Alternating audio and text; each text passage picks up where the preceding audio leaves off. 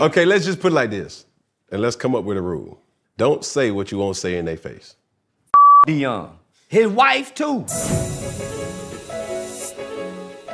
You th- so you would you Man, if me and if, Be- if me and Beyonce had to be around each other for two weeks, you right, I get her. So he's a, so he's a crip rapper, rolling sixty, right? Nick King Von is a serial killer, documented by the FBI. Who wouldn't say him? I'm not. Friday, I, am not, hosted by I'm Cam not, Newton, I'm not, and I'm over here I'm trying not. to talk, I just and you you still so I'm- talking. you interfering with me and you my You don't bitch. even love her. I love my How you gonna love her and you gonna put your hands on her? same reason you whoop your kids and tell them you love them and this why you doing this. No, no. Y'all use weapons. See, I I don't fight fair. See, most is uh, uh, prize fighters. I'm a surprise fighter.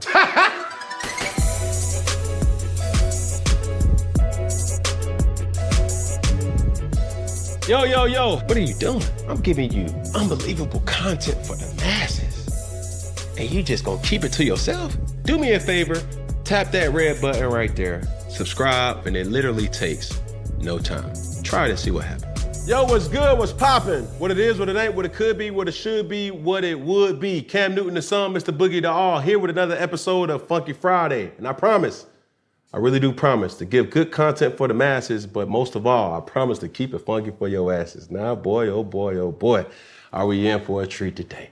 Boy, I went from possibly losing it to now being on the same page, been DMing and communicating and conversating for months, we yeah, I, I, so long that bruh, we finally here.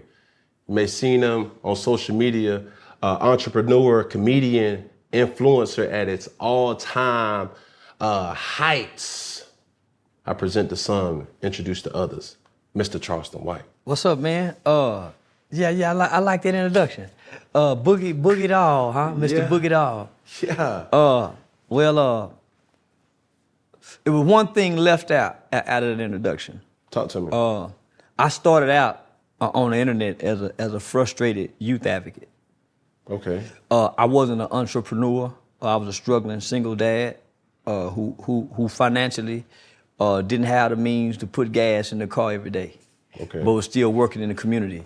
Uh, be- because of that, uh, that that struggle uh, and, and, and that small time frame of, of struggling, uh, I, I evolved in, in, into entrepreneurship uh, by way of the internet. Uh, but I started out frustrated. Uh, so when I came to the internet, uh, I didn't even know you could make a dollar off the internet. Uh, financially, uh, I didn't know how to create a business uh, to make any profit from a business. Uh, I thought I was supposed to be begging and asking for donations. So the internet taught me a lot, uh, and, and it helped me to become a, all those things uh, that you just named. So really, what I what I do know, um, and I've told you this while we were talking in uh, anticipation to get you on Funky Friday. Behind everything that you say, controversial, agreed upon, or disagreed upon, behind everything that you say, I can agree that there's some truth to what you say. and and a message. Uh, I ain't just talking to be talking. Uh, I ain't started out trying to be funny. Uh, it, when I was describing po babies with run down Michael Jordan tennis shoes, uh, I wasn't saying that to be funny. Uh, when I was talking about them ghetto with them weaves on their head, riding in the car, patting them head because they can't scratch their hair, and their daughters grow up patting their head because they don't know that's what their mom. So I wasn't saying that to be funny.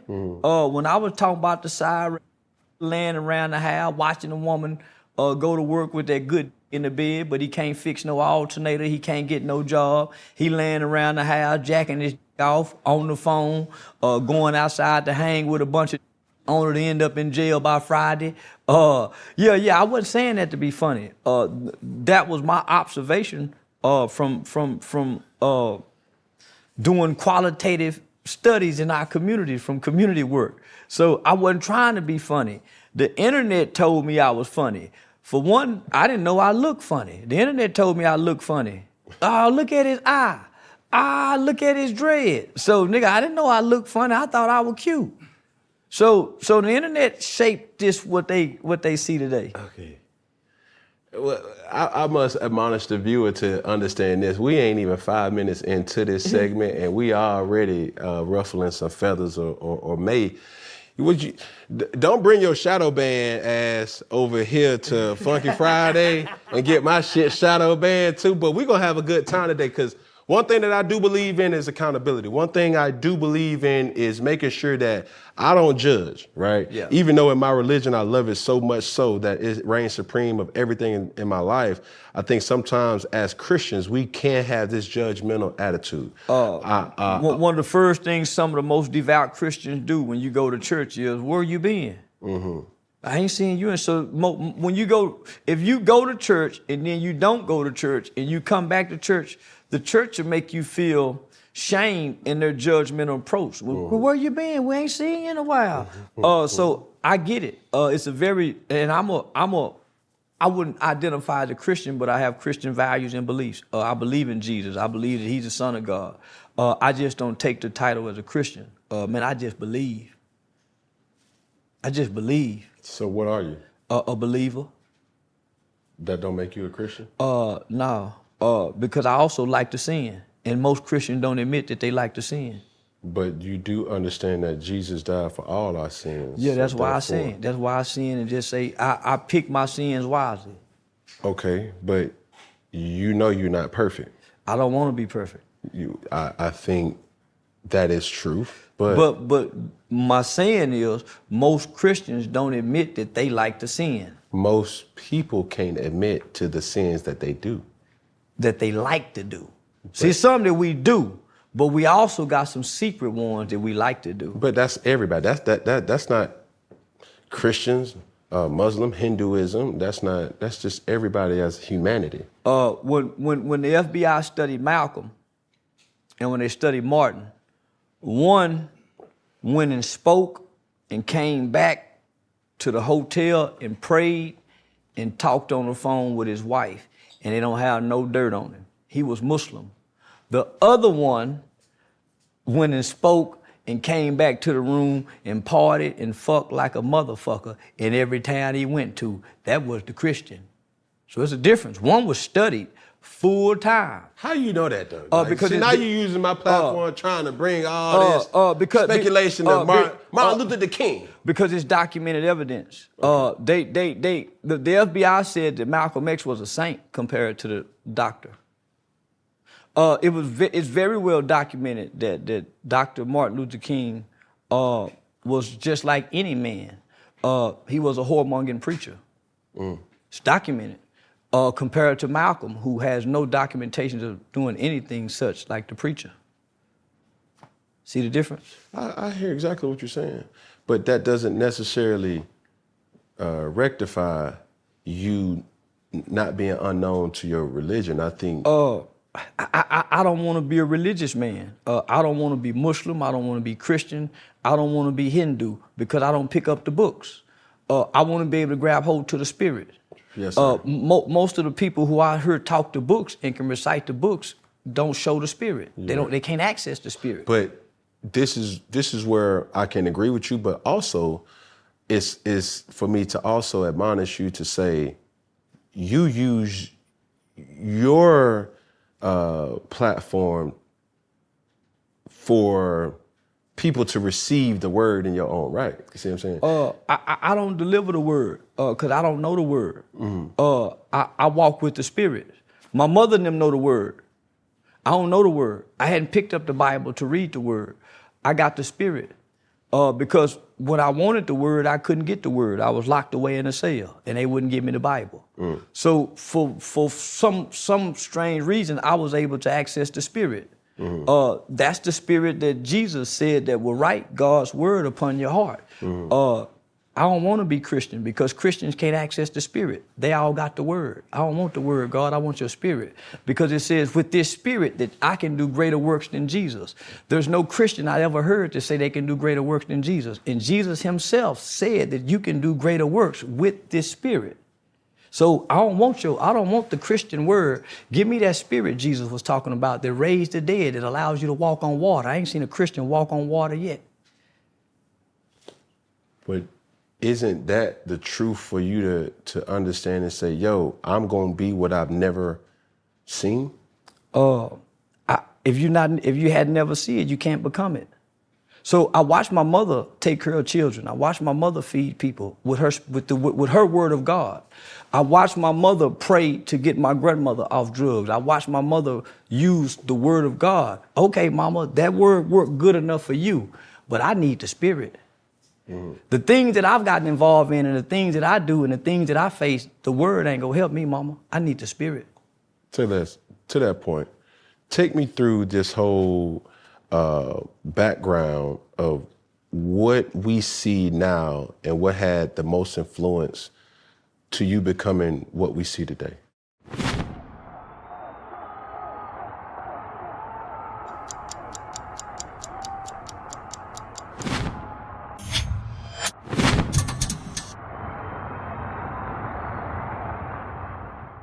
I fell in the washing machine when I was five years old. So I was, my mother was asleep. I snuck outside and I was in the laundromat playing in, in, on top of a washing machine. And I was jumping up and down, getting ready to jump off of it, but I was jumping hard. The lid popped open and I fell in and I broke everything from my waist down. We end up suing Quick Wash. And, and, and, the reason we won the lawsuit is one of the reasons why now when you open a lid to a, to a washing machine, it stops. It was supposed to stop and it didn't. So I broke everything from my waist down. So I had a bone pop out here, a bone pop out here. I had pins in my leg. This is at five years old. In a in a in a washing machine spinning like this. I pulled myself out and then passed out. I was in a full body cast from here all the way down with a stick between my legs. So I had to lay flat like this. And I had to learn how to walk again. I was walking in that body cast. They thought it was a miracle. They thought I was a miracle child. I rose up one day in that body cast and started walking with a broken up body. Uh, I got the Spirit of God at an early age. So two years later after that, I put my right eye out. So I've had nine eye surgeries. When I used to, when they used to put that, that oxygen mask and make a nigga go to sleep, somewhere in the Bible they says to be absent from the body is to be present from the Lord. Whenever you go to surgery, you're absent from your body in my mind, I vividly remember having dreams going somewhere to heaven as a kid. So you only have sight in one eye? Yeah, this is a prosthetic limb. It's a glass eye. Oh, wow. So that's from five to seven. Okay. So I had to learn how to rewalk again with no problem. Mm. So I ain't got no hip or nothing. So if I was to stand, I ain't got no hip or nothing. So that's at five. At seven, so from seven to 12, I had nine eye surgeries. Mm-hmm. So I never really got to go to school. So I had a private tutor. It's things that I remember educational wise that I don't know how I got this knowledge. They don't teach us about Jim Brown in school. Nigga, I know everything about Jim Brown, the, ab- the abolitionist. Mm-hmm.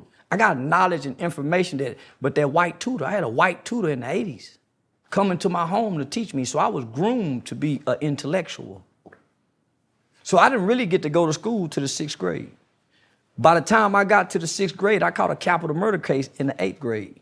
So I'm an institutionalized baby from medicine, hospitals, to now incarceration. I'm a book driven baby. I've been reading books all my life. I ain't been outside playing. I ain't played no sports. I've been reading books. I've got a brain full of knowledge. I've been watching television, studying movies and actors. Mm-hmm. That's how I can act. So what you see now is a product of a system.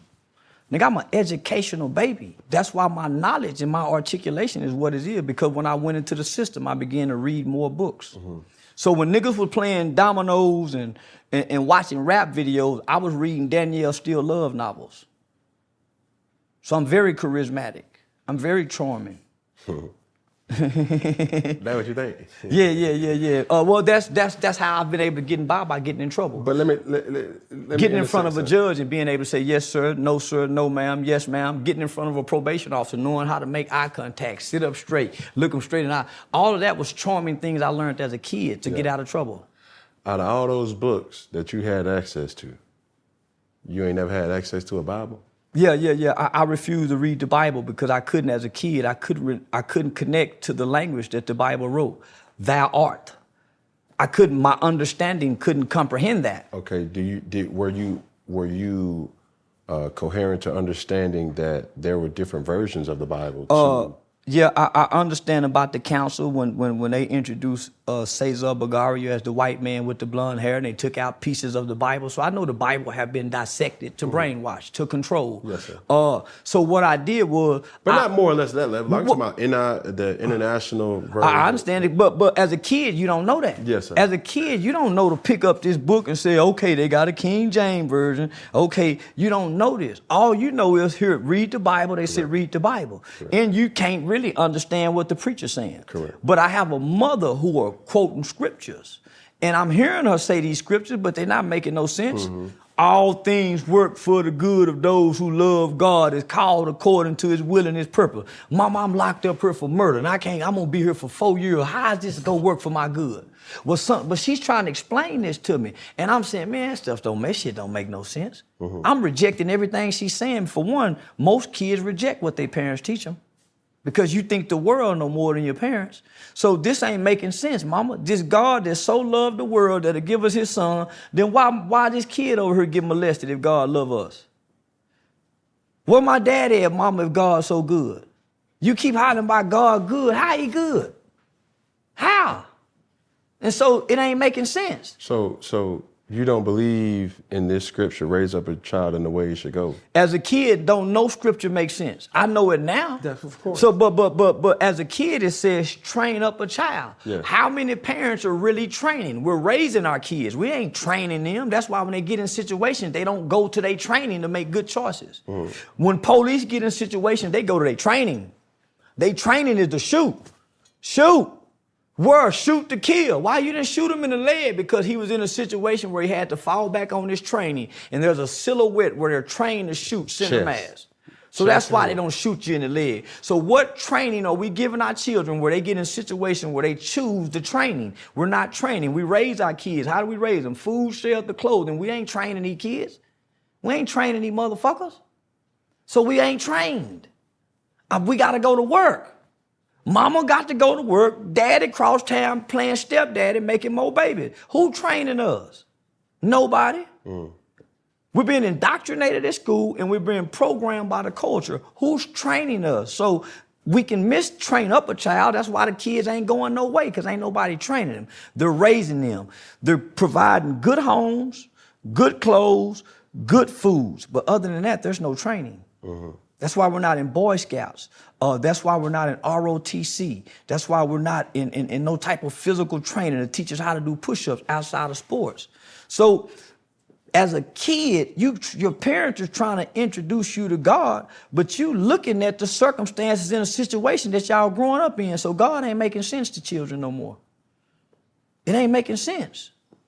Was I blessed because when I go to school, the kids at school ain't blessing their food, but you got me blessing my food. It ain't making sense. Ain't nobody at school blessing their food, so I'm supposed to go to school and pray over my food. No, I ain't doing that, mom. Because my peers supersede what you're trying to teach me if you don't have a bunch of money to buy my attention. So my mother had a my mother was financially stable to buy our attention. What your mom do? Uh, my mom worked for General Motors, retired from General Motors. Uh, the backbone of America, the blue collar worker in the 80s. In the 80s. So uh, we were very financially stable. I had my own I had my own bedroom, homie, uh, in the third grade. I had my own phone line. I had the, the bunk bed, uh, uh, bed with the desk. Uh, I had the basketball goal. I had the remote control car. We had the Nintendo with the power pad, the duck hunting game. I had the Jabos. I had all the name brand stuff that a kid could want. Uh, but for one, mom wasn't at home. She had to work. So she provided a great home life. But when we got out of school, she was going to work. Uh, daddy retired from the Navy. Uh, he doing his own thing. Did you did you were you raised in a household with your mom and your dad? no, just mom. Were they ever together? Uh, yeah, they were together the first part of my life. But that's say? that's a vague memory. Yeah, but when you say first part, I have no memory. okay. Now, do you think that that had any type of tra- uh, trauma in your growth as a man? uh, the absence of a father, the absence of a father in any child's life leaves a child hurt, but ultimately develops a child as an angry kid. And he can't, can't nobody explain why the little motherfucker just angry. That's the absence of a father. So you- both you my speak- brother. You so, speaking as a uh, from the son's perspective or the uh, female's uh, perspective? I'm speaking both? from the son's perspective. So both my brother and I grew up with just a good mother, a good loving mother. When I was eight or nine years old, homie, my brother looked at me and said, "When I grow up, I'm gonna kill somebody." Man, I looked at that nigga and ran downstairs. Mama, mama, Kevin he grow up, man, boy, come here. What what you mean? Well, I grow, up, I'm gonna kill. And so she spanked him when she should have been exploring that anger. Mm-hmm. Long before a kid gets angry, they feel hurt. Nigga, mm-hmm. where my daddy at? Mama, where daddy at? What Tupac say? He heard mama crying. Mama, where my daddy at? Heard you crying late night through the bedroom door. And do you love me, mama? Why they keep on calling me nigga? Get my weight up with my hate and pay them back when I'm bigger. So that's the 12-year-old big body kid, nigga, that they done put in football that grandmama them scared of. When he get mad, he huffing and puffing. He kick the door. He punch a hole in the wall. He push his little sister down get that weight up with my hate. So just think about my brother saying this, nigga. I'm eight years old, he 10. Nigga, he killed somebody at 17. So I'm trying to piece it all together. So the anger, right? So we hurt in the beginning, but before you hurt, you feeling unloved. No, hold on, hold on. Check that. Truth, truth to that. But in your household, you raised by your mother. Parents was never together. You guys, three boys. Two two boys. So just you and your brother. Just me and my It's brother. Two boys. So you only got one sibling. Yeah. So- but I, but I had a sister come later in life when I Okay. was 13. Okay. So we got uncle, we got granddaddy, we got grandmama, we got aunts, we got cousins. So we got a big family. Mm-hmm. Yes, and sir. we got grand and we got males there. But they ain't the right kind of male. Granddaddy got a barber shop. Uh, granddaddy went to the military. Granddaddy retired from Paul Lumber's yard. Granddaddy work at the bus barn. He the supervisor at the bus barn, but he pimping. He got all the hoes boosting and stealing. Uh, granddaddy catch a, a, a major federal drug case and make the front page paper, right? So I remember my mother telling us when I was like in the fifth grade, don't nobody, don't go to school and tell nobody that's your granddaddy. His name Freddie White. Uh, my uncle is a pimp. My granddaddy got the barber shop. I'm growing up with granddad and uncle them at the barber shop, seeing the hustlers and the players and the pimps. It's the black exploitation era. It's Yes, the sir. 80s. So, uh, so I got men in my life, but my mother is contrasting and countering what we're seeing. Right. She trying to raise us to be opposite of her brother and her daddy. So she's trying to instill good morals. But nigga, who- fucks up the kids more than the bullshit uncles in the black family? Because Uncle Wayne is the pimp with the Rolls Royce. Uncle Wayne is the pimp walking through with the briefcase full of money, the trash bags of money. So as a kid, you see the dynamics of how the family treat Uncle Wayne. Everybody kiss his ass, and he a woman beater. So everybody kiss his ass. So it's no different than a D-boy uncle who in the household with the mama who got the favorite brother. Mm-hmm. He coming through with the pants sagging and the gun. The nephews and them is picking up these traits. Mm-hmm. As he stopped through and get us with money, get out with money, mm-hmm. rub them on the head, let them ride in the car with the hoes and the bitches. So I was, I was a little king, like the little kid finesse two time guy. I was that little nigga with my uncle now, being exposed to this shit. So that's the dynamic of the loving single black mother who's God fearing, uh, who's trying to teach their kid, her kids good morals and values, but she don't have the time because she got to work and provide a good living for them. And and there's a missing piece in the father being The absence of the father. Yeah. So the, the so the absence of the father, who's supposed to step in? An uncle, a cousin, somebody within Some the family. figure. Within the family before she have to go out and get a coach. Correct. But nigga, there's no positive male figures. They teaching us the bullshit. Mm-hmm. toxic. And they telling us don't listen to your mama. Boy, you gonna be a trick listening to your mama. Mm-hmm. They you- so they really got you. So so yo, yo as a child, you're battling different things. Don't listen to your uncles, and your uncle saying, "Don't listen to Man, your." your mama don't know what she talking about. You see what I'm yeah, saying? You but gonna be but- a little bitch. You know what I'm saying? Hey, you gonna be a man. Da da da da. We, we all go through those types. So not only that, when mama leave, just like every other kid, what we do, we cut on that television. Mm-hmm.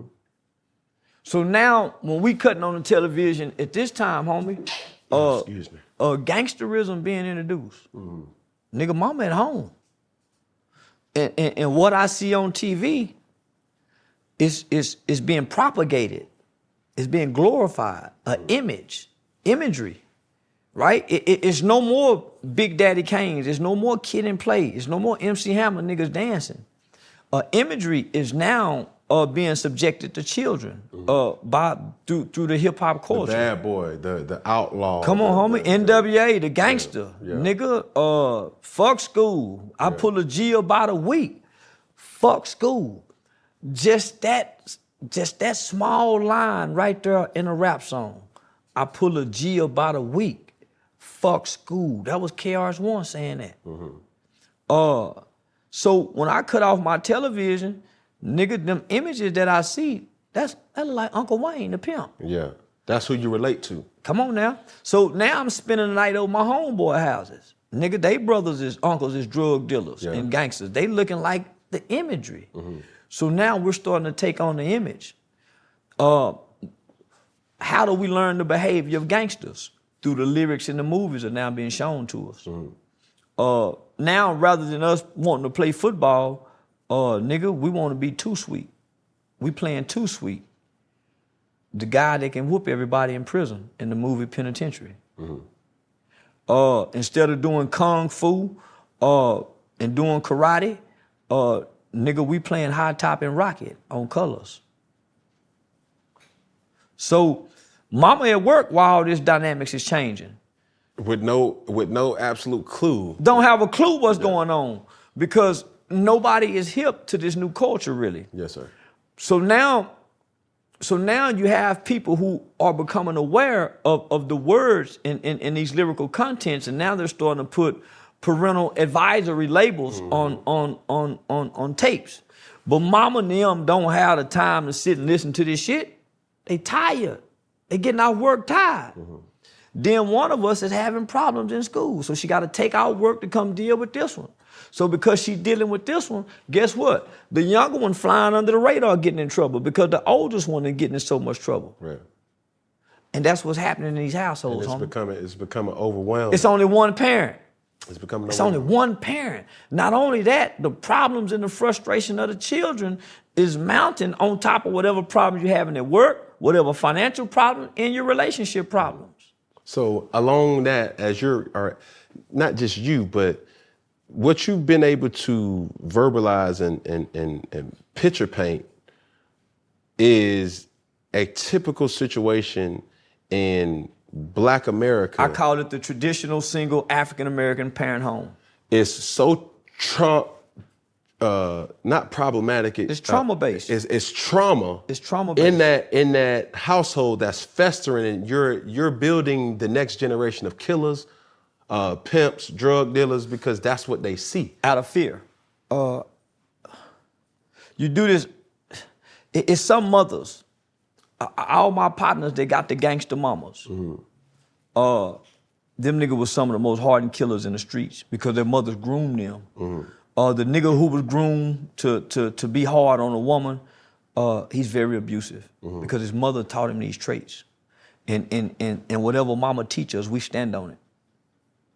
I'm gonna say it again, nigga. Whatever mama teaches, we stand on it. Uh, that's why, nigga, I repeat a lot of shit my mama say. Nigga, mama said that the Bible. So, nigga, so if you, uh, the street mama, that's why the whole mama is so dangerous. Uh, but the loving, over nurturing mama is just as dangerous as the whole mama who teaching him the, the, the street shit. Yes, sir. Be- because because she handicaps him, and, and, and what ends up happening is out of his rebellion to be free as a boy and a male, he overcompensates with being over masculine. Because mama done gave him all this everything. So he tried to play over masculine. He too tough. He too tough. That's the nigga too tough. Over masculinity is the driving force for niggas to crash out. Nigga wanna fight all the time. That's mama. He don't know to think because analytic, being analytical is a man's natural behavior, not em- uh, an emotional state. Nigga, we've been groomed to be e- e- emotionally responsive and, and emotionally driven men because of our loving mothers. She's so loving, she only whoop us when she frustrated. That's where we learn to hit when we get mad. That, Sit it. down somewhere. Bow, bow, bow, they hit you. And secretly they feel guilty because I've done it as a parent. Yeah. Feel bad in the motherfucker, but you done already delivered the lick. Yes, sir. I got a friend by the name of Terrence Sampson. He did 29 years on a 30 year sentence for murder. Uh, when he was 12 years old, he stabbed a next door neighbor 90, 93 times. He said he had his first homicidal thought when he was five years old, after his dad had brutally beat him. But right after the thought, he said his dad walked in with tears in his eyes and said, Son, I'm sorry. Imagine had his daddy done that before the thought. Mm, he would have saved a life. Come on, homie. So, so Frustration is a motherfucker as a parent. before before we get too ahead of ourselves, I'm trying to paint a picture here, and I'm trying to I'm trying to take people on this journey. When you were you took me through six to eight, uh, talked about your brother uh, committing a, a, a, a crime for you at 14 or throughout that whole process of, of juvenile. What was what was that like for you? Uh, it was traumatizing. Uh, because you got to think, homie, I, I'm a I'm a mama's boy, nigga. I'm the baby, and I just come from being hurt. So I've been in the hospital most of my life. Yes, sir. I'm a nurtured child. I'm a nurtured child who who needed to be accepted. Uh, I didn't play football, didn't play basketball, so I needed to be accepted. Uh, and, and I found acceptance through through through negativity, Violence. Uh, uh, ultimately committing crimes. Uh, I, I wasn't. I- learned to be violent. I'm not a violent person. Uh, I can be violent. I learned how to be. Uh, I, I, I'm. I've done a lot of violent things in my life, but I was playing, uh, trying to fit in with the environment. Uh, we laughed after after we committed that murder, but it wasn't funny. But what happened though? Uh, we went to the mall uh, to go steal some starter jackets. So I had ran I had ran away from home. So uh, my mother, I told you I, I got a, a younger sister. So my mother was pregnant. My brother was already off in the boys' home. So my brother had already been to the boys' home like two or three times, mm-hmm. right? So he was already troubled. Because he was so troubling and giving mama such a hard time, I'm going through the adolescent stage. And mm-hmm. of course, the adolescent stage is gonna be a bunch of rebellion. Right. So I'm really following his lead, but I'm flying under the radar. Correct. So mama them missing a lot of shit because I'm charming. I know how to pull my pants up, Yeah. and I'm sneaking out. So mama don't know until I start getting arrested. Conniving. Very conniving, mischievous as they called it back then. Correct. So, so my mom get pregnant with my little sister, uh, and and, and naturally that that triggered me into another part of rebellion. I ain't gonna be the baby no more. Right. You the man. Yeah, Right. yeah, You yeah, yeah. I ain't you gonna the, be you the, the baby big no brother more. now. Yeah, but I didn't want to be the big brother. I want to be the baby, nigga. Yeah, I want. I want. I'm the baby. Uh, and, and so naturally, I rebelled at, at, at 13 years old, going on 14. Mom for to have another baby, so I ran away from home. Uh, and, and I tell this story. I used to run away from a good home, nigga. My own bedroom, walking on marble floors, a bathtub trimmed in gold, uh, nigga, food in the ice box to go to go play poor with my partners in the projects because I wanted to be accepted amongst the poor because the culture in our community make you feel like you ain't real if you ain't embraced by the poor. So well-to-do kids uh, throw everything away just to go hang with, with the poor in the projects all day, doing nothing, just hanging. So that's what I wanted to do, man. Uh, so I ran away from home and went and did it. And went on a crime spree from snatching purses, stealing cars, breaking into houses. Uh, that's how we was able to get the gun. Uh, we broke into uh, one of my former girlfriend's houses, whose dad was a, a Dallas police officer at the time. Uh, stole their Nintendo VCR, went and pawned it. Uh, just on a crime spree. But Boy, you was hell, boy. we we see see see children are impulsive, right? That that's where brain development comes in at, right? The prefrontal cortex. So most kids, unless they come from extreme poverty, are not committing crimes for financial gain. Mm. It's for the thrills and feels, the excitement of this shit, the rush. Yeah, the rush. So that's the, The impulse. adrenaline. Yeah, that's the impulsiveness of a kid when you're supposed to be getting this playing football. You're supposed to be getting this in boxing, Yeah. but we're not. So this the element of children that's getting their sports fix, right? Right. So it was just for fun, and it ultimately ended up costing a, a, a innocent man uh, uh, his life. So we go to the mall. The plan is just to go to Foot Locker, grab some hats and some starter jackets, and, and, and run out. So the first time we went, they had a, a, a young black dude look like he run fast. uh, so we didn't do it. I got two partners right now today, nigga named Tawan Harris and Denarcus Miles. Both of them niggas older than me. So the first crew we went to go do it with, we were like, nah, man, fuck that. I said, man, let's go get Denarcus. So I went to go get Denarcus just to drive. And Tawan was over there getting his haircut. Them niggas supposed to caught a murder case. He was cutting Tawan her out. The nigga said, nah, man, come back and get me. Well, I was too anxious. I ain't go back and get Denarcus. I went and got Torn, Big Torn, and Little Torn. Went to the mall, grabbed the jackets, grabbed the hats, ran out. And in the process of us running out, uh, my victim, which was a, little small white guy by the name of Michael Levy, uh, he had just got married three days prior to that. He saw what was happening because he was working on his car in the parking lot. And so he tried to stop us. He ran and dove on top of the car. He started hitting the windshield uh, with whatever wrench he had in his hand. And so I'm in the back seat saying, uh, man, go, nigga, drive. My partner in the front seat, he can't put the car in gear. You know, back then, them motherfucker go up and down. Yeah. And and and you can have the car and drive and cut it off and take the keys out. And so that's what he did. He reached inside the car uh, and cut the car off and took the keys. And so uh, And how old were you at this time? I was 14. I had just turned 14. So I was 14. We was all 14, 15, 16, 17. Uh, so when we get out the car, I was sitting on the gun. So I get a gun to my partner. So I'm in man, shoot that motherfucker. Uh, and he shoot him. Uh, he wasn't trying to kill him. It, it's just that uh, the gun that we had was a was a was a 38. Well, actually was a 357 snub nose uh, with blue tip hollow points in it.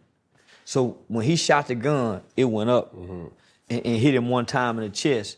And and uh, be- because of the bullets, uh, they thought we shot him in the back. You know, cause them motherfuckers. them Yeah, expand as soon as on, on so- impact. yeah, so they, they thought we shot him in the back.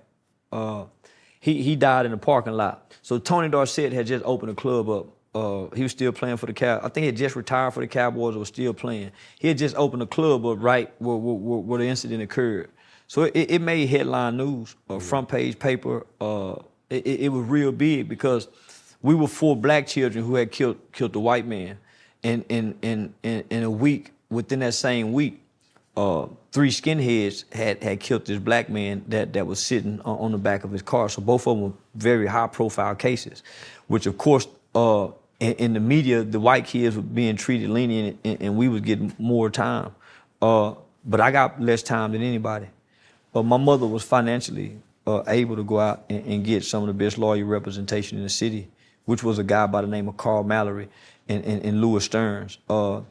And, and Carl Mallory is dead now. Uh, may God rest his soul. And, and, and, and Mr. Stearns ended up becoming Judge Lewis Stearns. So he just retired from a judge. So I had two of the best lawyers uh, in, in the city.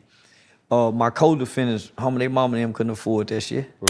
Uh, one of my co-defendants uh, got out on bond and uh, his mother moved him to uh, I think Oklahoma or something, and he ended up dying, uh, running from the police in a high speed chase. The, the my oldest co-defendant got 99 years, went back on appeal, and was released on a 25 year sentence. The 16 year old shooter got 75 years. He's still incarcerated right now to this day. Our crime happened September 18, 1991. So I'm one of the first children Oh my, I just got chills. uh, I'm one of the first children uh, in Fort Worth, Texas, to be tried and adjudicated for the crime of murder in the early 90s. In the state of Texas, I'm one of the first children who followed in a group of children uh, who was tried, adjudicated, and sentenced for the crimes of capital murder and murder, who was sentenced under Texas juvenile law. It's called Texas Juvenile Determined Sentencing Law, where a kid can be sentenced up to 40 years. So I got a 12 year sentence uh, for capital murder. So, to uh, take me back real quick to the individuals who killed the black boy. How much? How long did they get? boy I almost said his name, Josh. Uh, I think Josh got like 12 or 13 years. Uh, the, the the white guy who pulled the trigger, he got like 50 years. Uh, and then the other guy got like shit barely 20 years. So all of them got significantly uh, uh, lower amounts of time than, than my counterparts. So me, me and Josh, we, we was in the boys' home together. Uh, uh, he was just a white kid, homie. Uh, you know, The same dude that was a part of the. yeah, yeah. So so so his co-defendants was tried as adults and, and sent to prison as teenagers, like mine was. Uh, Josh should have been tried and sentenced, sentenced to prison, but he was a white kid. The only reason I wasn't tried as an adult is because I was 14, so I didn't meet the certification age. But the following year, tech, the state of Texas lowered the certification age where uh, a 14-year-old uh, can can be sent to prison. Ultimately, they lowered the age to 10 years old, uh, where a 12-year-old can be sentenced to life without parole. So many people don't know uh, up until 2016 that there was only three three countries on, on, on this entire planet that would take a 12 year old kid and sentence them to life without parole. That's America, Sudan, and North Korea. At 12 years old. At 12 years old, Catherine and Curtis Jones is two children out of Florida uh, who was sentenced to life without parole. Uh, Sara Kruzan life without parole. Uh, man, I can go on and on. George Toker, life without parole. I can go on and on. These were children. Uh, and- and- and I- Still in, still incarcerated, there- or there- or there- have. there's there's there, there, there's there's like right at 2,000 individuals who have been locked up in, in America since they was children for crime they have committed as children and have life without parole that would die in prison. As young as 12 years old. Uh, Florida Florida will take a 12 and 13 year old and send them on a prison yard at 12 and 13. Catherine and Curtis walked in adult prison at 12 and 13 years old. Both were brutally raped at 12 and 13 years old in prison in America. So when you when what I'm hearing in this particular moment is like, prison reform is is essential. It's real. It's very essential. It's very essential. Uh, there, you have to understand, homie. There was tw- there was twenty or thirty years of, of, of our country who who who believed that that we should be tough on crime, and and they became tough on crime. So not only did they create s- sentencing guidelines, that's where the three strikes come in. The minimum sentencing guidelines came, came in that was completely uh, unjust and, and unfair, particularly to us. Uh, that's where you start seeing children going to prison at 15 and 16 years old. Uh, when when we have all the the, the, the, the evidence, we have all the, the research, we have all the medical and, and science information that says that the human brain don't develop to at or around 25. So why would you take a 17 year old a 20 year old and sentence them to, to life without parole when they don't even have the full brain development to make the rational decision that you and I would make in certain situations? Uh, if you factor in child trauma, you factor in abuse, you factor in neglect, uh, that brain may not develop to 30. That's why you hear these old ass niggas like Jay Z and them hollering 40 is the new 30. That's the lack of brain development for us to even think to process that. 30 is the new 20. Th- that's us really saying we're really fucked up. There's no way the 30 can be the new 20. You have to think backwards. But that, but you taking it out of context. No, I'm not. What's in a man's heart come out his mouth. If you say 40 is the new 30, you don't, so that means you're a 40 year old, you still looking 30? Nah, bro. What are you saying then? he- but uh, I remember uh, that that song, "30 is new 20." Yeah, I'm so hot. Yeah, uh, he's it is He's still rapping about dope in his songs now. The that's song cool, God is. But but you, they're just like a lot of things being taken out of context. It was more or less like, yo, even though I'm older, I'm still able to, you know, live a life that Not like a 30 year old. That's the problem with the black man. He won't grow up. He won't grow up. He mm-hmm. still want to be 40 and live like he's 30. What's wrong with being 40 and living like you're 40? Mm-hmm. Why you still want to live younger? The goal is to grow old, not get younger. Mm-hmm. So the goal ain't to keep all my black hair. The goal ain't to go and put a whole bunch of pretty white new teeth in my mouth the older I get. I'm gonna lose a side tooth. It's okay. I'm getting old. Nigga, I'm gonna get a bald spot. It's okay. I ain't got to go get the man weed. What? So that's what's happening, homie. We what's we shaming old. So that's why the old niggas saying, "Oh, look at you, old nigga," because we shame to be old. So our kids shame the old. Ain't nothing wrong with 40 being 40, my nigga. Yeah. But what got you onto this activism in the community? Uh, because I had people who who who poured into me when I was a fool. So so before I got out the juvenile system, uh, I, I wasn't exposed to gangs. Yes, sir. Uh, I grew up in an upper middle class neighborhood with white kids from the third grade. I don't know nothing about the hood shit. Nigga, I used to go to my Aunt B them house and see them nigga with the blue flags. And then I saw that shit on colors on TV. I didn't know what that shit was until I went into the juvenile system.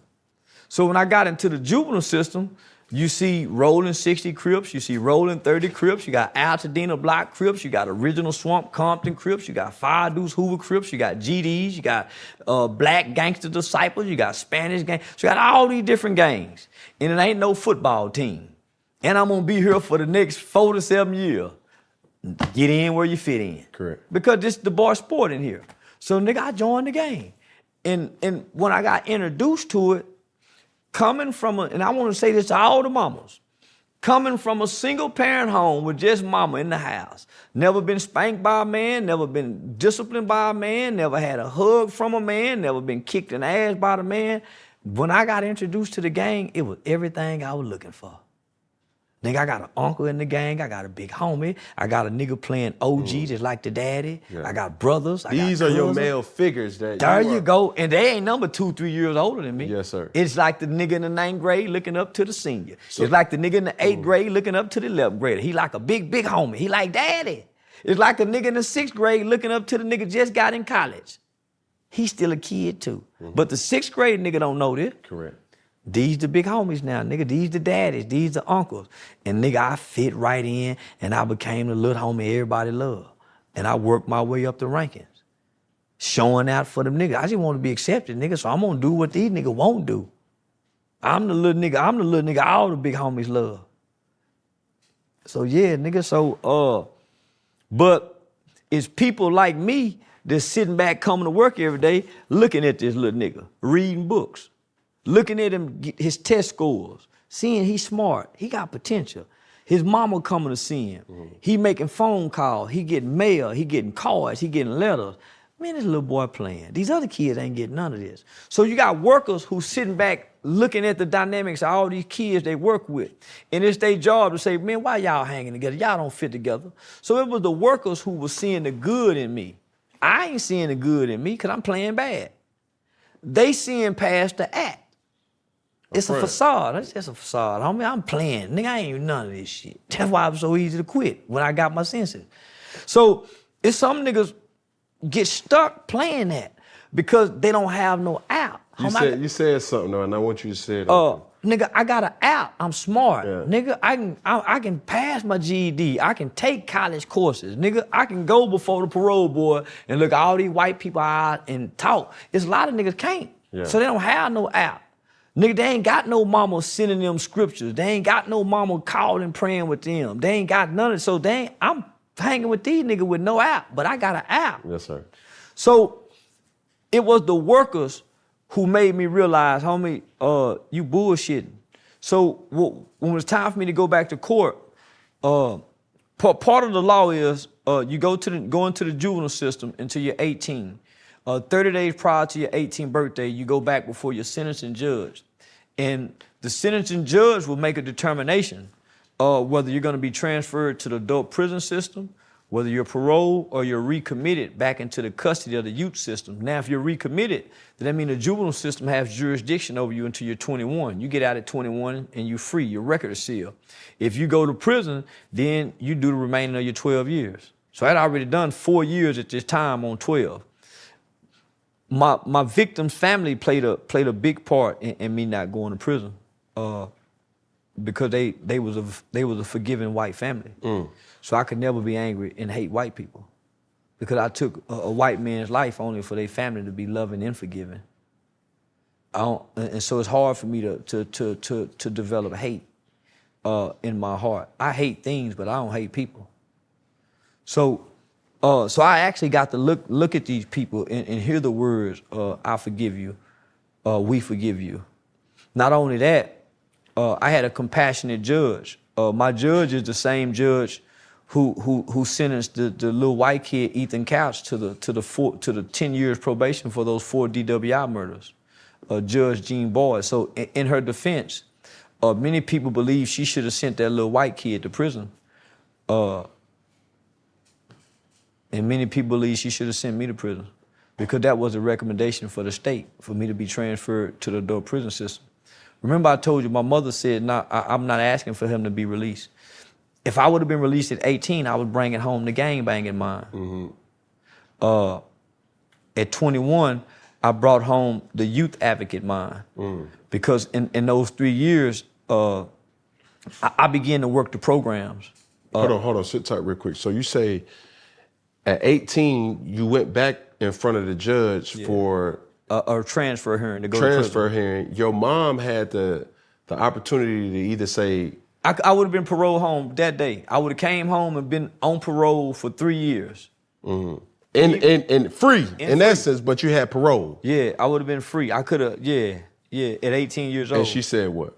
They the judge specifically said, Miss White, are you asking for your son to be released today? Uh, and my mama looked at me and looked at the judge and said, No, Your Honor. Mm. I think he need to go back and work the programs because they were great programs.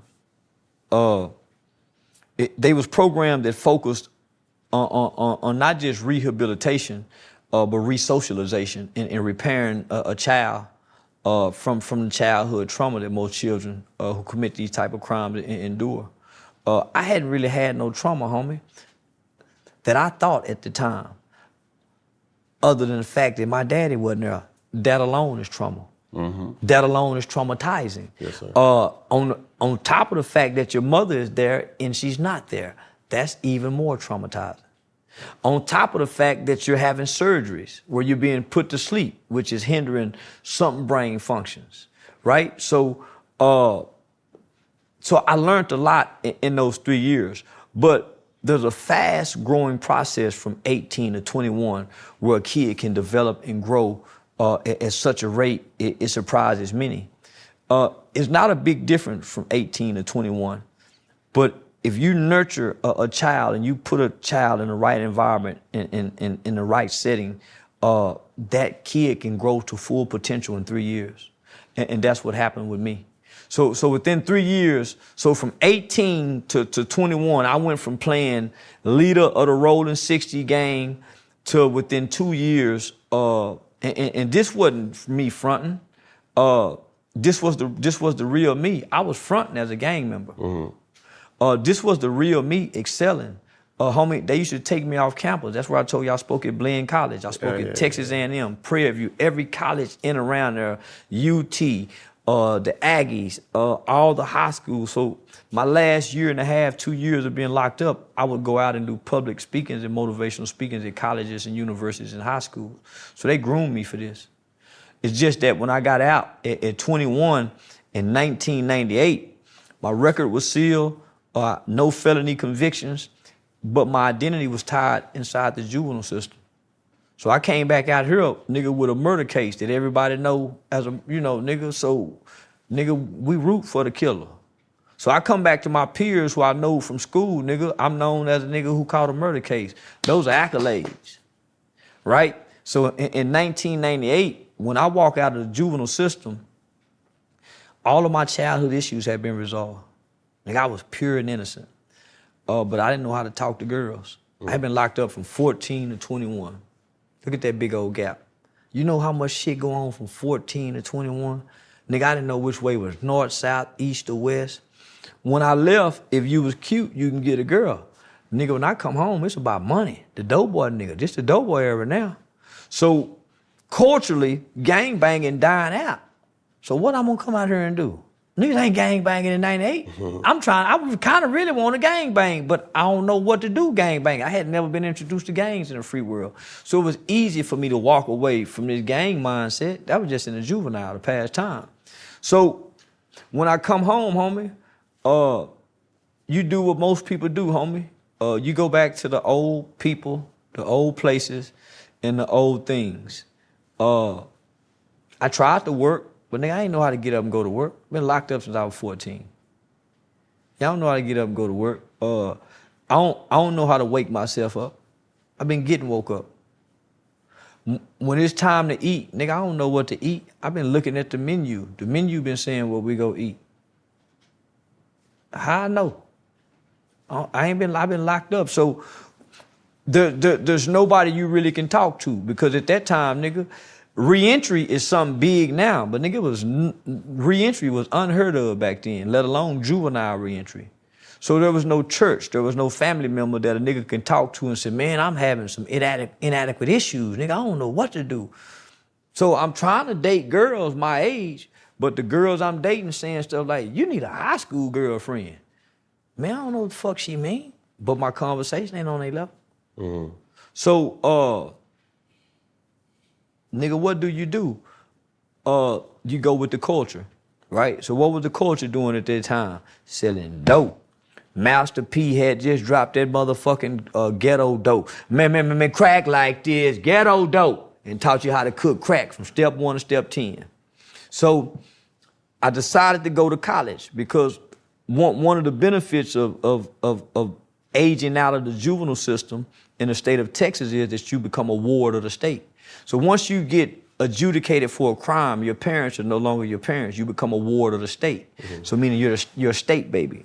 So one of the benefits of being a ward of the state is uh, they pay for my college tuition up to a PhD. So right now I can go back to college and they still pay for my college tuition. So uh, that was one of the things that I tried to do when I first get out, but I, I ain't have nobody guide me. So I, I I went to go enroll at the University of Arkansas in, in Fayetteville, Arkansas. Uh, in the process, I had a cousin who was going to school up there. He was the president of the BSA Black Students Association, and he had a fascination with wanting to be the weed man. So uh, me and him come come home one day. Uh, he done got the football playing niggas money. Uh, he done went and got 10 pounds of weed. I don't even know how much a pound of weed cost away. I just decided to drive. Get stopped and get pulled over with 10 pounds of weed, uh, catch a drug trafficking charge. I hadn't even been out eight months. After gone been seven years. Uh, 90% of juveniles are rearrested within one year after being released. 85 to 90% of adult inmates are rearrested or back in prison within five years after getting released. Those numbers don't lie. So I fit in those stats. Uh, I ultimately end up getting six months prison boot camp, five year deferred adjudication probation. Uh, in the process of trying to complete those five year deferred adjudication probation, a nigga just trying to find an identity from 21 to 30, the black man, the black boy, he struggled with trying to find an identity. That's why you see him in his 20s and from 19 to 21, he hanging with a certain group of niggas. He trying to find somewhere to fit in. Then he with this group of niggas. He trying to find somewhere to fit in. Then he over here trying to do this. It wasn't until I started having children that I found an identity. Because other than that, nigga done pimp, nigga done sold drugs, nigga done robbed, nigga done done all the things we think we supposed to do on the streets other than rape, child molest, and shoot dope. Right? So all the gangster shit we think we supposed, to. so nigga go try all that shit, homie, and, and God bless me not to, you know, get in no trouble to catch no time. So I hadn't been in no trouble as an adult uh, that'll warrant me to go do uh, a, a bunch of motherfucking time. I, I've been submerged. I, I haven't been a criminal. I've been submerged in the criminal elements of our society because of our culture. Right? So, uh, what do you mean by that? A nigga get a job and have a quarter pound of weed at the warehouse and be selling weed at work just to have a little extra money for gas. Correct. Uh, a nigga have a homeboy who sell weed and got another homeboy who trying to buy some weed and he a middleman, a little drug dealer, get him extra seven hundred dollars. So I was submerged in the in the criminal elements, trying to find an identity. But that's And- all you know, too. uh, well, it wasn't all I know. Uh,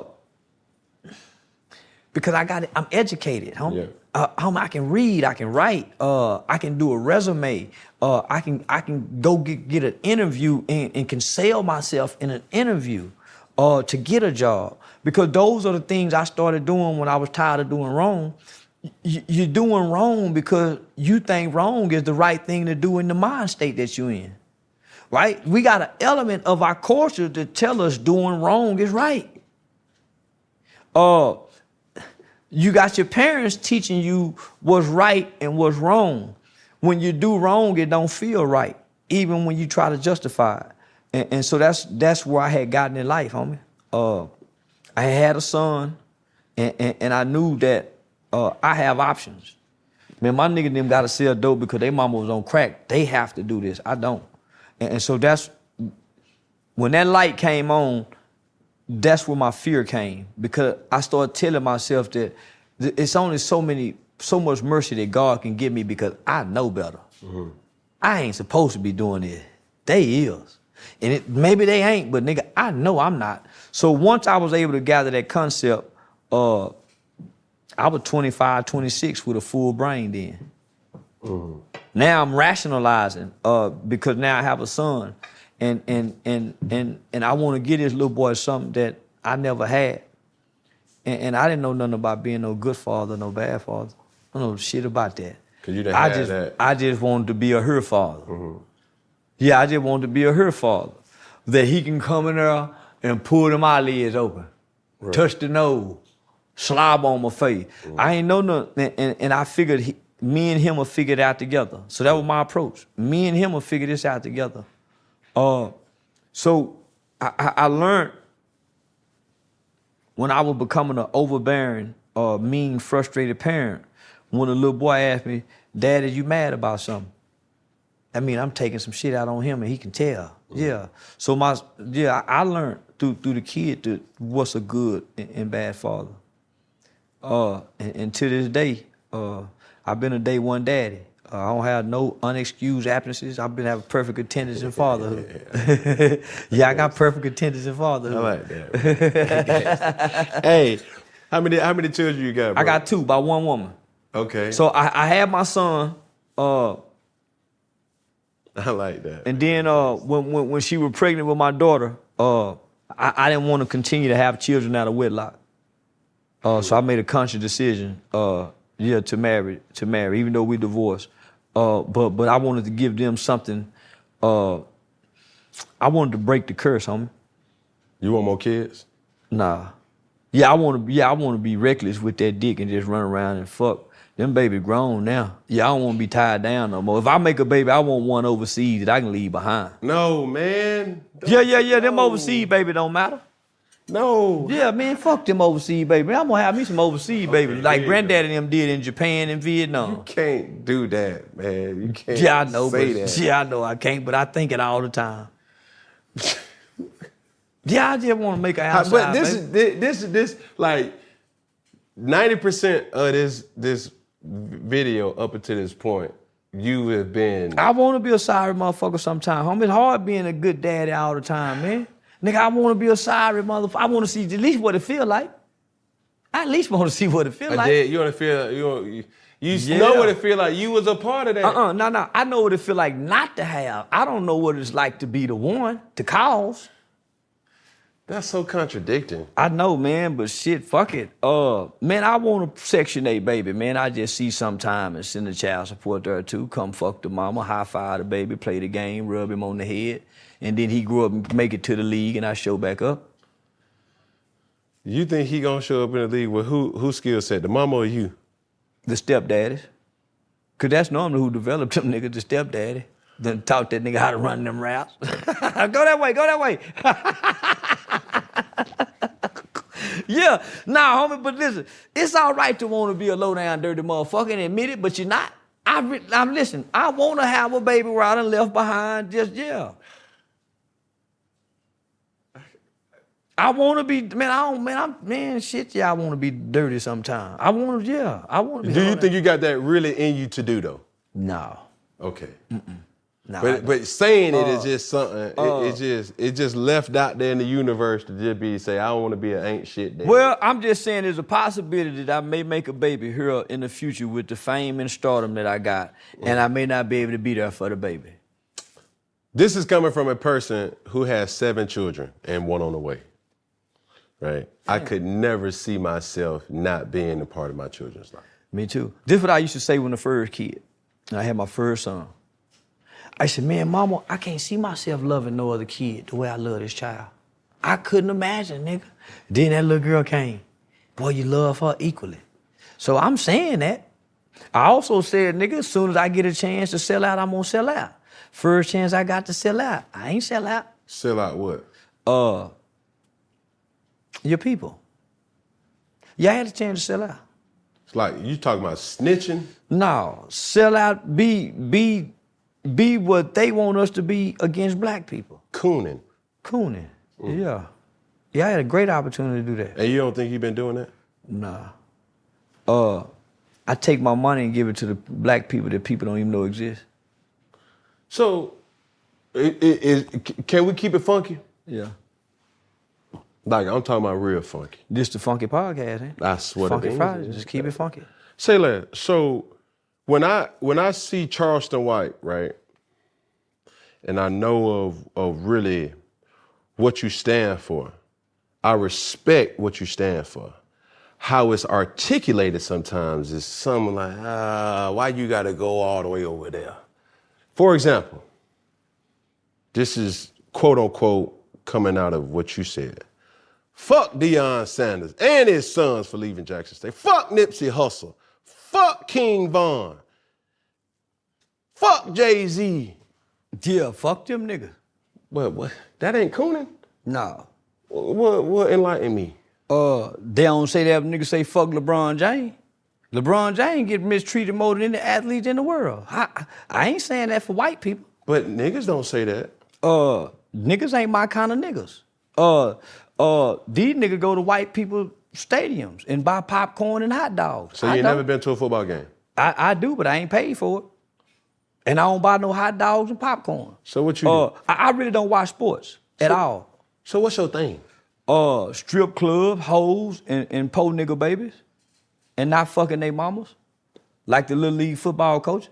See, I'm the nigga in the projects and in the ghetto that give away the toys, make sure the kids get and don't touch their mama's pussies. I ain't like them other niggas.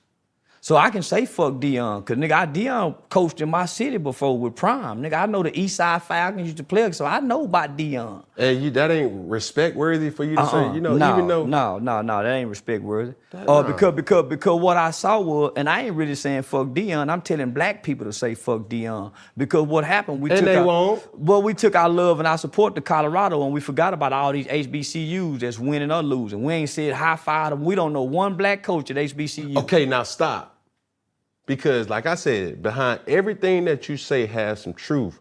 But to that, I would suggest you say in that statement, I ain't gonna say per se, fuck Deion. But look, let's leave that part out. I'm saying it. That no, but but what we receive would be like, yo, even though Deion Sanders had to make a professional decision to go chase a bag that Jackson State didn't necessarily have, let's not forget about the other HBCU coaches that's out there. Let me just say, good. uh, Deion knew they didn't have a bag when he took that on. It was already an agreement that we know we go struggle. He even agreed to give portions of that to that facility. He already knew this. The white folks just came and do what they always do: come get the nigga and take the attention that he was gonna bring to the spotlight on the HBCU. Now this big old light that could have been on these HBCU is now on this one white school that's 92% white.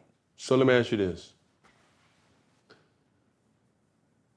If you was in Deion Sanders' situation, you would have stayed at Jackson State? No. You missing what I'm saying? I No, you saying- missing what I'm I saying. I ain't saying fuck Deion. Deion done what he was supposed to do Okay. as a hub and- the coach.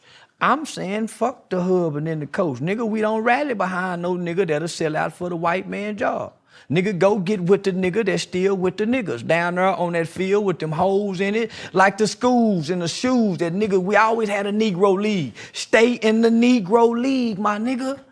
Why you gonna take our best and our brightest? So you done went and took the best and the brightest players over here for who to benefit? Not your people, and you done took all your people with their fame and their support for who? A, a school that's 92% white, and y'all ain't gave a one game, not one game to the black HBCU, not Grambling, not Pratt, not one.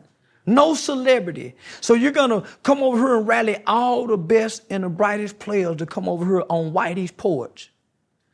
And you bait, sir. You and your son, y'all bait. Nah, my nigga, I ain't with that. So I'm saying fuck him and his son. Nigga, why y'all ain't doing this same support for these little league football teams in y'all city that help them babies get to where Deion is? They don't get that kind of support. They stand on the corners and have the cheerleader little girl looking like hoes dancing, begging for money with buckets. Okay, now, now let me That's just the little league fundraiser. Let, let, us just keep it a buck. All right. Honestly, it's it, it, it, it make me feel a certain type of way when now you I'm gonna get to King Von and Nip, but we on Hold on. Deion right yeah, now. Yeah, we're on Deion. It just make me feel a certain type of way because I respect what I respect Deion and what Deion got going on. So it's hard for me to hear you say that in a in a way where I know Deion Sanders' impact in our culture has did way more than anybody else in this in this society that we live Where? in. What impact have Deion had? Other He than, brought notoriety to a a space that in essence really wasn't there before. what? Denver, Colorado. He brought notoriety to Colorado. to Jackson State. He brought notoriety to Jackson State and then he took it where? to Colorado. Now, to to to make my point, all right. So I'm asking you, Charleston White. you go to a matter of fact, can we keep it funky? What's the most that you've ever gotten to do or to be Charleston White? Uh, forty thousand dollars for for a two day interview. Okay, forty thousand dollars. Now, if you could say I could change that $40,000 to four hundred thousand dollars, would you just leave that forty thousand dollars, or would you go get four hundred thousand dollars? I'm gonna go get four hundred thousand. Is that not what Deion Sanders did? Okay, what did Deion Sanders? do? Uh, son is a star quarterback that he's trying to get to the league, and he's fathering his he's fathering his son to the league with nobody else's children in mind. And he's getting a pretty big check to do it. And what he's doing is he's robbing black people of their star power. He's robbing black people of their economics because he done took it and gave it to the white man. Because the the the, the, the space that you speak of, why not why not send it back there too? Why leave it here? Why the baby? Why Lil Wayne? Why all these major people don't go stand on the sideline of coaches that's not a celebrity? Why they don't do it to people who not celebrity? Why? Because this is what I know about black people. They worship and they idolize celebrities. That's why they are worshiping and idolizing Deion. They worship. They worship. They worship and idolize celebrities. And so I'm here to say, fuck them celebrities. From King Von to Nip. Because when us regular people need, uh, when we need help, they don't come, they don't step down and come fuck with us. That ain't true. Man, I've been in the community for the last 12 years. Man, I know Deion lived in Prosper, Texas, Dallas, Texas. Deion was never there outside of his prime organization But football. that- but that's him there, though. I, but that's why I'm saying fuck him because I, I was in the community with him. I, I was at the football game with him. I watched how his arrogance walked past the parents and the kids. I saw how arrogant he was to his people. He mm-hmm. ain't loving. Man, I done, man, I done fought with the police. I was at every city council meeting. So when the football and celebrity nigga go to talking, I said, man, y'all talking from up here. I'm talking from down here with these people. I'm in the schools. I'm in the juveniles. I'm in the jails. I'm in the prison. I'm standing on stand swearing as a, on murder cases and capital murder cases. Man, y'all talking from up there. It's easy to say fuck y'all. Easy to say fuck Deion So it- it- and his son who driving a Rolls Royce, who kid and these kids down here dropping out of school to go strip and sell pussy because they daddies don't have the money to send them because they can't eat, but he got a Rolls Royce that won't pay the parking fine. Now keep putting it in their face. Keep showing up, putting them watches in them kids' face. That's why y'all got robbed in UCLA. See, that's what I'm talking about. The Bible speaks for the least of those. Those kids up there ain't the least of those. That's why I talk about the poor nigga babies. okay, so can we keep it funky? Yes, sir. Charles White, it sound like you a hater. No, no, no, no, no, no. Uh, I'm a realist. No, because Oh. you talking about you talking about materialistic things. No, no, no, no, no, no, no, no, no. no. Favor ain't fair. I'm, ta- I, I'm So talking when you about. talking I'm about talking Shedeur about. I'm Sanders talking about and- and- socialism and classism. We ain't talking about favor. No, but But when you put it in their face, that ain't favor. Because favor is meek, mild, and humble. so you mad that that Shedeur No, did? no, no, no, no. did- I, am glad they got. a- I'm glad they got, a robbed. Cartier, I'm glad uh, they got robbed. I'm, I'm glad they got robbed. Nah, I'm glad. see, every, I'm glad. I'm glad every school he went to, he done been robbed. That's cooning. No, it ain't. That's cooning. No, it ain't. Cause you bring it. So you see, see, cause why I say that's cooning is you turning your story and your beliefs, using your platform to tear down a person who's bringing notoriety to something that wasn't that wasn't there. Well, they well they using their platform to tear down the black school by not giving them the light. But because you- the black school had this is what I'm saying. Black people for the last two years when he was at Jackson State, y'all was HBCU hashtagging. I'm talking about you couldn't get on the internet and not see HBCU hashtag. What happened, y'all? Y'all cooning now with the white man with Colorado University. Y'all cooning now. What happened to the HBCU hashtags? That's all I'm saying. What happened? I'm still HBCU hashtagging while I'm cooning. Yes. And I'm still showing up at the HBCU buying HBCU girl mm-hmm. and rocking it on the major platform. I don't see nobody HBCUing it like me. Who so who cooning? So I'm gonna tell you this. You just sit up there and told me that you made forty thousand dollars in two days, and Mm-hmm. you also just told me that if you had an opportunity to make four hundred thousand dollars, you would take that. So the fact that I Deion just- Sanders, I- hold on, hold on, I'll let you me- finish. Let me just say, I turned down a five million dollar deal with Adin Ross and Kick to take a half a million dollar deal with niggas. I turned down a five million dollar deal with Adin Ross and Kick to come over here to sign a half a million dollar deal with niggas so I can stay with my people. Yeah, they say I'm dumb and stupid. Yeah, I turned down five million so I can go sign half a million. So I can stay with these niggas. I ain't want to sell out and go beat up them white folks. Take all my star power over there with Kick and Adin Ross with them Jews. I wasn't to do that, my nigga. I stayed with the niggas. Culture TV. Don't even know if they can give me the whole half a million. But nigga, I stayed with my people, my nigga. My spirit wouldn't let me do it. So I don't give a damn what Deion, that Deion talk. Nigga, I sacrificed for it. Yeah, when I told them white folk I'm not leaving my people, they took back the the the the it- it- it's a it's a it's a curriculum. And for those that know, it's a curriculum called Thinking for a Change. When Obama implemented the My Brother's Keepers initiative, there's a curriculum that's called Thinking for a Change. It's damn near a hundred thousand dollar curriculum. White folk gave it to me, but they said, Charleston, we want you. We don't want your people. I said, if you take me away from my people, you diminish the value of who I am for my people. I'm gonna say it again. When you take me away from my people, you diminish the value of who I am for my people. And I refuse to do that. And Deion diminished his value to his people for his people to go over there. You got enough money where you ain't got to do. How much money you want? I don't want a hundred million. I don't want a billion. It's that much harder to get in heaven if you believe that word. I don't want a hundred million, my nigga. I want to walk amongst my people. I want to be able to go to the bottom of the least of those. He can't do that. Him know his son. They go rob him. I ain't been robbed yet, and I sure with no security. I done said fuck Nipsey. I done said fuck the Crips. Fuck Raymond Washington. I done disrespected everything these niggas done killed for, and I travel with no security. They can't do that up there. Nah, that don't mean you ain't been looking over your shoulder. I ain't been looking over my shoulder. spraying. I just went to sleep. spraying. I just went to sleep in the barber shop and got hit in the head with the pistol in the hood. It's viral in there. I didn't look over my shoulder in the hood. I went to sleep. I ain't looking over my shoulder. I went to sleep in the barber shop chair. Nigga come hit me, a killer. I didn't look over my shoulder. Nigga, I went to sleep. I go, it's pictures of me sleeping in a strip club like this here. I ain't looking over my shoulder. Though I walk through the valley of the shadow of death, I shall fear no evil. I speak against evil. Okay, let me ask you this. So you think if Deion Sanders goes sitting in that barber chair, you think he gonna get hit with a pistol without no security?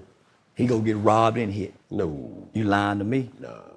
You oh. lying. He getting robbed right now. that's cap. Him and his son getting robbed right now. He got robbed in Jacksonville. Yeah. But see, Deion, Deion coached football. I address killers in the neighborhood. I address the niggas who kill in our communities. Deion don't. I address the gang bangers who do wrong. But you just got pistol whipped though. no, uh, I didn't Charles. get pistol whipped. I got hit. What's the difference? Uh, a hit and pistol whip is a different thing, nigga. you got hit. I got hit in the head and jumped up, nigga, and I ain't get hit no more. Cause I know what to do when a nigga hit me. I ain't get hit no more. What you do? Nigga, I went to work. Oh, y'all was fighting. I went to work. That's it. I went to work. What that mean? Uh, I ain't get hit no more. So you, Used to do it. This this ain't even been a week. yeah, but y'all was fighting. I got hit sleep. And then y'all, you How got gonna, listen, how I'm gonna fight, get hit, sleep, and a nigga hit. I'm dazed when a nigga hit me, so I ain't no fighting. Nigga, I went to grabbing. so you got hit and y'all got the. I went to grabbing shit. I went. We the nigga didn't touch me no more. I went to grabbing shit. Nigga, you don't hit me no more. But did you hit him back? Like how I'm gonna hit? I'm dazed. If the nigga hit you with a pistol sleep, how you gonna wake up? Nigga, you dazed. He got you. I'm sleep like this here. So this is this is what I'm telling you. I wake up, nigga, and grab the closest thing I could as a weapon till I can come to, and it ended. So, So this is what I'm saying. Deion coach football. I address killers. I say fuck King Von, Nipsey, Rolling 60. And if you kill in my community, I'm gonna say you did it, nigga. You don't get to ride around here and holler no snitching. Who did that killing? I'm the nigga come out and say they shot that baby. And you bitch ass nigga better turn y'all self in, nigga. And we ready to go to war with that. See, Deion don't do that. who is when you say we? Who me? And I got some niggas go go to war. Okay. Now I got some niggas go go to war, homie. See this. See this is the thing, Charleston. Like I, I, I think everything that you're saying has some truth to it. It's just the, the delivery. You standing. There's no denying that you're standing for and by your people. Well, here's the thing. Uh, when you're addressing evil, you can't worry about the delivery. When you're looking at the conditions of our community, you can't worry about the evil when you got kids that kill kids and say we smoking on Tooka. See, they wasn't worried about the delivery when these kids in Chicago were talking about smoking on Tooka. They wasn't worried about the delivery. I ain't got no manners for no slut. I'm gonna put my thumb in her butt. The delivery? I like girls kissing girls where I'm from, and that's on the radio. Girls on girls, that's they, that's promoting lesbianism to my daughter as we driving to school. This song they playing with Drake. Y'all worried about the delivery? These niggas talking about killing each other. They really, that nigga Thug said, nigga, I shot at your mama. You don't mention me no more. He really shot that nigga mama. And y'all worried about my delivery? These niggas are confessing to murders on songs. And y'all worried about my delivery? The conditions of black sucking them talking about booty holes. Y'all worried about my delivery? Come on, don't be hypocrites, black people. Mm. Y'all can't listen to this music if y'all so caught up in my delivery. Don't do me like that. And the way y'all snap and pop y'all pussy to this music, the way y'all kill and drill to this music, don't trip about my delivery. Hey, yo, easy. Why you wear your pants like that? I wear my pants like that because that's easy access, baby. Easy. Why you talk like that? I talk like that to get my point across.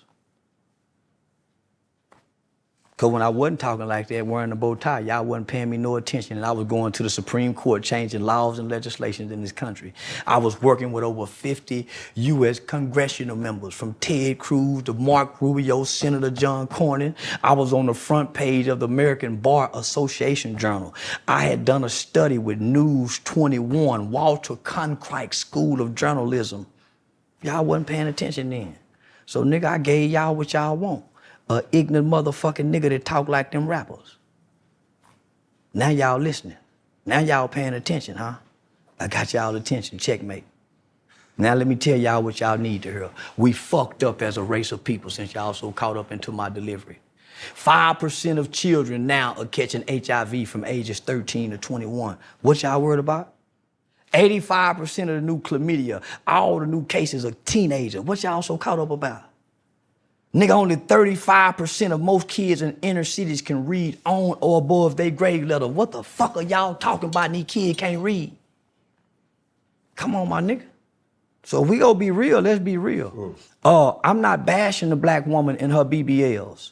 I'm not bashing the, the black woman because she wearing eyelashes. I'm not fucking with the sister because she got too many baby daddies. I'm addressing men boys and men, from Deion Sanders and his son to black people following a cult like man, but won't support local. How can black people give all this energy to one man and all these other black coaches from high school to college? Why is it just this one man? And we abandon hashtag HBCUs, just like we abandon no justice, no peace for George Floyd. Are we still mad about George Floyd? Are we still mad about police shooting? Is that why we not kneeling no more? Are we still boycotting the NFL? What happened to all these things? What happened? Nigga, because I'm still stuck on Tamir Rice while y'all stuck on my delivery. I'm still mad why ain't now motherfucker tore up the country behind Tamir Rice. Baby Tamir Rice at that.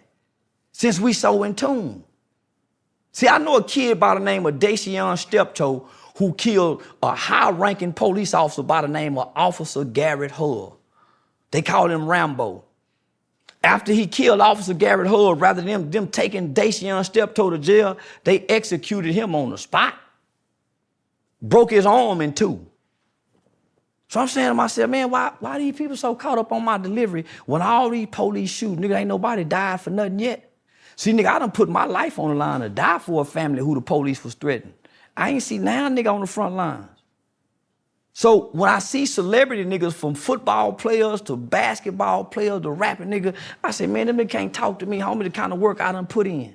Them niggas ain't got no business saying a motherfucking thing to me. Nigga, I really been feeding the community. Nigga, if you go to my city, nigga, if I talk to mayor, listen, these niggas just be talking. So now, nigga, I really get offended. That's why I say, fuck Deion. That nigga lived in Dallas Fort Worth for over 20 years. That nigga ain't known for doing nothing in the community, my nigga. Nothing. Fuck his son has been favored to get to drive a Rolls Royce, nigga, when half the kids can't even pay college tuition where we from. Let alone drive a Rolls Royce and not pay parking fee. Robbing my nigga, that's what we doing anyway to our rich cousins. If we go be real. The poor black and the rich black don't get along, so let's play like we don't. If the rich Deion come down there, he go get robbed and hit upside his head too. Them niggas will rob their mamas down there. Let's just be real, homie. But I ain't left them people. I still go back to get my haircut with them. I still pass out turkeys. I still give them Christmas toys. When they call to get their kids out of trouble, I'm still there. I ain't left them yet with my stardom. Deion left. I ain't showed up in a bunch of kids' life and promised them that we go grow together. And my first chance I got, nigga, I left them and took the money. You know what I just did? I just left this whole group of kids right here with some more abandonment issues because they were seeing me as a father figure. Y'all just see him as a coach. They were seeing a daddy, a father, just the presence of that man. Just the presence of that man in them boys' life, homie. And you take that from them? You take that from them? You take the limelight from them, you take all that from them, you strip them from that, and now they back in the dark. They back in the dark. Shh, come on, my nigga. I am starting to resent black people. Mm-mm, don't do that. Nigga, next year I'm gonna be hollering fuck black people. Mm. Cause they the most hypocritical, nice. fakest motherfucking people in the world. Cause they if any motherfucker mad about what I'm saying and can like Lil Durk, can, can listen to King, nigga Nipsey Hussle say, I'm gonna turn all these bitches into lesbian. I started not liking that nigga when I heard him say that. Nigga, you'll turn all the hoes into lesbian? He said, I'm gonna turn all these bitches into lesbian. Nigga, not my black queens. Maybe you ain't got no black mama. I got a black mama, nigga. But hold on. You just told me that you wanted to doggone have an exotic baby in another foreign country. I don't give a damn what's in another country. Them ain't my people. But you gonna leave them. That but ain't my just, people. But that ain't my people. But hold on, hold on. I would make a white baby and leave that white baby. That ain't my baby. But you're saying something that you and you admitted that you wouldn't do. No, but I would want to do it. But you don't do it. That don't mean you will do it though. But listen, no, I won't do it. Okay, but so these people are speaking about or having the ability to have freedom of speech, that don't mean that they want to do it. Well, people like me for what I people dislike me for what I say. I can dislike Come them on. for what they say. Come on. It's no difference. Okay, so let me ask you this though. Let me ask you this. I'm no fan of these entertainers, period, point blank. Who okay, fine. And and you can feel the way you feel. I'm not here to sit up here and try to put my hands on you to pistol whip you or spray you. Nah, look, answer me this.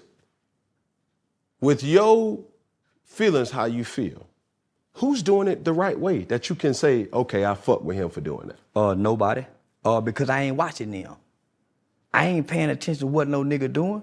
Niggas is watching me, worried about what I'm saying. I'm still doing what I'm doing. Niggas is hearing me say shit and caught up into what I'm saying. Nigga, I ain't watching no nigga to know who what they doing. Mm. I just know I'm doing it right. And I've been consistently doing it. And that's the key, consistency.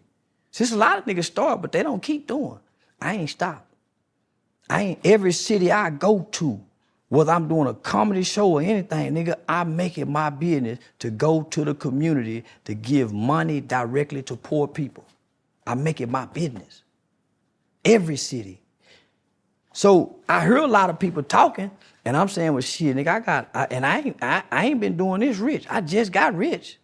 Nigga, I was doing this poor with no car in the rain feeling shame, feeling less than, because I understand it's obedience over sacrifice. See, there's a lot of people make sacrifices to help other people. I'm operating out of obedience. I do it even when I don't feel like it. I do it even when I think I hate something. Man, I hate these niggas, God. I still go do it. Because it's obedience at this point. But I'm a natural man. I don't like Deion. I don't like his son. I don't like them niggas. I don't like them rap niggas, homie. Because from my standpoint, I fight white people. I've been bucking the system. I've been I killed the white man, homie. I've been doing things the white. But so you didn't kill him. but I led I led the charge. Yes, sir. And and, and, the, and the newspaper described me as the smallest of the bunch, but the brains of the bunch. I put the gun in his hand. I, am the dictator. But it, it, it still don't matter. It's a Listen, different. Homie, uh, uh, Larry Hoover didn't kill nobody, but he's in there for all them murders because he said go do it. I'm the dictator. Nigga, if I say do it, he get done. The little bitty nigga with the big mouth. If I say do it, it get done. I've been like that since I was a little bitty boy. I'm the general. Nigga, I ain't this brazen online and ain't this brazen. I'm a general in real life, homie. If I got a problem, the whole city want to know what I'm mad about. But I ain't brought home to my people. I ain't sold dope in the black community. I went across the railroad track because I was trained. I was trained, not taught. I was trained by the old niggas. You go across that railroad track, nigga, and do something to them. You don't do it here. I ain't shot no gun at no nigga. I ain't had no fight with no nigga and kicked him in his face. I ain't done my people bad. All my crimes have been predicated across the railroad tracks. All of them. So I'm a different kind of nigga with a different kind of spirit. So I reign supreme over certain kind of niggas that want to talk to me that's been hurt niggas all their life. All my crime been across the railroad track, and I take pride in that. See, most niggas don't know what it's like to stand over a white man and watch him die and look him in his face and watch him take all his last breath. Nigga, that's a picture in a vivid, I can't get out my mind. So every time I get mad at white folks, that picture come up. Every time I get mad at white people, nigga. So can't no nigga talk to me. Deion, nigga better keep playing football, nigga. We've been snatching white folk purses, breaking into white people houses, beating up old white people because they won't let the purse go. Doing white girls bad in the name of doing them bad. Nah, homie, we've been vicious to white so, folk. So and I don't speak with this to try to boast and brag, but that's the side of me that rides when my people got a problem with what I say and overlook what I do because I'm watching what y'all do and listening what y'all say, and y'all just as hypocritical as y'all think I am. Mm. So you couldn't find yourself to find nothing good to say about Deion. Nothing. I've been the man been in my city for 20 years, brother. Have you ever met him? I've met him. I've actually talked to him after he got his toe amputated. Yeah, I met him. Did you say anything? Did you say fuck Deion in front of Deion? Uh, uh, he, he he was still at Jackson State then. Did you so say fuck him then though? Uh, it, it wasn't no reason to say fuck him. Did you say fuck King Von in the presence of King Von people? Uh, yeah, yeah. What I, you did? Uh, uh, it, it's on camera. What's the boy named 600 Breezy? We stood toe to toe, 600 Breezy, in his face. You go quit, I ain't go quit disrespecting nothing about King Von, nigga. In his face and went to Chicago and did an interview around the corner on DJU from O Block. You went to O Block? I went around the corner at DJU. No, no, no, no. no I went, listen, on, we, we rolled through O Block. However we got there, I don't know nothing about Chicago. But nigga, we went around the corner from O Block to DJU. Is DJU was a DJ, ain't it? Mm-hmm. Ain't DJ you a DJ? Mm-hmm. You lying to me? Mm-hmm. And they want to kill that nigga for not letting him backdoor me around the corner from O Block. Let me tell you something. You was probably on P block. I don't know what block I was C on. block. I don't know what block we was on. You but, wasn't on but, no but O block. I don't know what block we was on, but we wasn't too far from whatever block nah, they say you man, can't you go Man, you could be on. at the airport talking about we wasn't too far. No, no, no, no, no, no, no, no. Let's keep it funky, Charleston. Come on uh, now. Well, let me just say this: they got the interview to prove it. So that's all I'm gonna say. Wherever DJU studio is, everybody know where it's at, nigga. They got the interview to prove it. But to the to the viewer that sees this, you ain't say no fuck Deion Sanders while you was talking to Deion Oh, Sanders. it wasn't no when Deion was getting his toe amputated. It wasn't no reason to say fuck Deion. So why would I just? all So of a if sudden say- Deion Sanders were to come in here, you I gonna, tell Deion, nigga, fuck Deion. Sanders, and what nigga. you expect Deion Sanders? I don't give a fuck what he gonna do. I'm ready to respond to whatever, nigga. You think I'm talking like this and ain't ready to respond? Okay, so so let's flip it. All right, cool. Yeah, Let's- you think? Hold on, hold on, hold on. You think I'm running around being this disrespectful and ain't ready to respond? Mm-hmm. So what if somebody were to say, man, fuck Charleston White? I hear it all the time. Or sticks and stone may break my bone, but words will never hurt me. You better not put your motherfucking hands on me. And if they were to do, or will you jail or hell is the only options. who go, you gonna do that? Jail or hell. You gonna put it? You gonna take Uh, it? uh, I ain't never, I ain't never been beat up real bad, nigga. I talk a lot of shit, and I've been talking this all my life. man, you remind me of my cousin. I've been talking this shit all my life. And I re- and, and nigga, when I was in the institution, a nigga better not touch me. And I can squabble. You can fight. And I'm dangerous. You can fight. And I'm dangerous. But can you fight? And? I'm dangerous. You can I'm- shout a pistol. You can Ah, shoot no, a gun, no. but can I'm you fight? I'm telling you, I spent seven years locked up, homie, and as much shit I talk, you ain't found one nigga that's been in all them Texas prisons to come out and say, nah, man, we used to beat that nigga up. but you good with words. You can you can No, no, talk no, your no, way no, out no, of no, no. ass whooping now, No, Charleston. no, no, no, no. They'll pay a nigga $20,000 to say he whooped me. Just think, all this noise I've been talking for the last five years, I'm telling you, I grew up in an institution with murderers. Okay. It ain't one, and all these niggas online giving interviews. Mm. It ain't one nigga. I can pull up an interview right now, and the nigga say, nah, man, that nigga a monster. A monster. Charleston White, what's your whole name? Uh, Charleston White. What's your middle name? You, you Jamon. Jamon. Yeah, yeah, yeah. You, uh, Yeah, I use weapons. See, most, see, I I don't fight fair. See, most niggas is uh, uh, prize fighters. I'm a surprise fighter. yeah, most niggas prize fighting. I'm surprise fighting like a motherfucker. Yeah, yeah, yeah, yeah, yeah, yeah, yeah. That's a yeah. good one right there. Nah, nigga, I'm a weapon user motherfucker. that's a good one. Hey, that's a good one. That- So, uh, nigga, I just travel around the country with weapons. Uh, yeah, that's all I do. Travel around the country with weapons. Uh, saying I wish a motherfucker would, and I ain't the baddest. Uh, I just know I ain't done nothing to nobody. And all my life, nigga, I ain't done nothing to nobody. But I, I, I just I just keep it a buck with you. King Von killed people, homie. Y'all love him. So that's what I'm saying, nigga. Y'all worship King Von, Mm-hmm. and we have documentation that he have killed women, and children, and people. But he's I admired. So he got what he got. I ain't never killed nobody. I ain't never robbed and shot nobody black. So why would any bad come to me for what I say? Karma don't come for what you say. Do you think? Do you think this is a? This is you. This is like the persona, or like you act like this. The stage, Charleston White. This ain't Jamon White. You feel me? Uh, no, no, this, this, this, this, this Charleston on, on, on the stage that that he want the world to see. okay, but what's uh, the what's the daddy like? Tell me that. Uh, yeah, he the fool too. Uh, yeah, I'm the nigga. To, I'm the nigga that, that that go to the school when I enroll the kids in school and play like he the dumb daddy who who can't read. So I get a school a hard time. I'm the I nigga. I talk my son into dropping out. So I'm crazy in real life.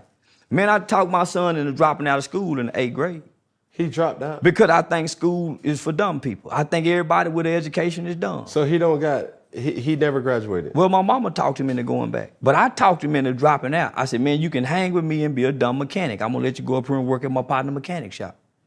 He just got tired of doing nothing and wanted to go back to school. And when he went back to school, I told the school, I don't give a damn if the boy can do good. But I psychologically do that so they push him through and feel sorry for him. When he, if yeah, nigga, I, I do the nigga, I teach my son that ignorance prevails, so I play ignorant in real life in front of my kids. We ain't lost yet. The ignorant nigga fool ain't ain't failed me yet. During the coronavirus, I played like I couldn't read, so I ain't have to do certain things. Cause guess what? They don't want to read it to me. I play like the dumb nigga. They call it Jeffin. They call it Jeffin where I'm from. Conning. I play like the dumb nigga. I can't read and write. So I learned they give my kids a little favor. They kind of feel sorry for the dumb kids because his daddy ignorant. So they push him on through. What they got a saying that say uh, sometimes you got to play the fool to the fool to make the fool think that they that you the fool, but really they the fool. That's what I've been doing. So so you basically saying this all this a front. Yeah. Oh, so you really don't mean like fuck Deion? That's just Yeah, I really, I really mean that. I really mean that from you don't want me to mean it, but nigga, I mean that from the bottom of my heart.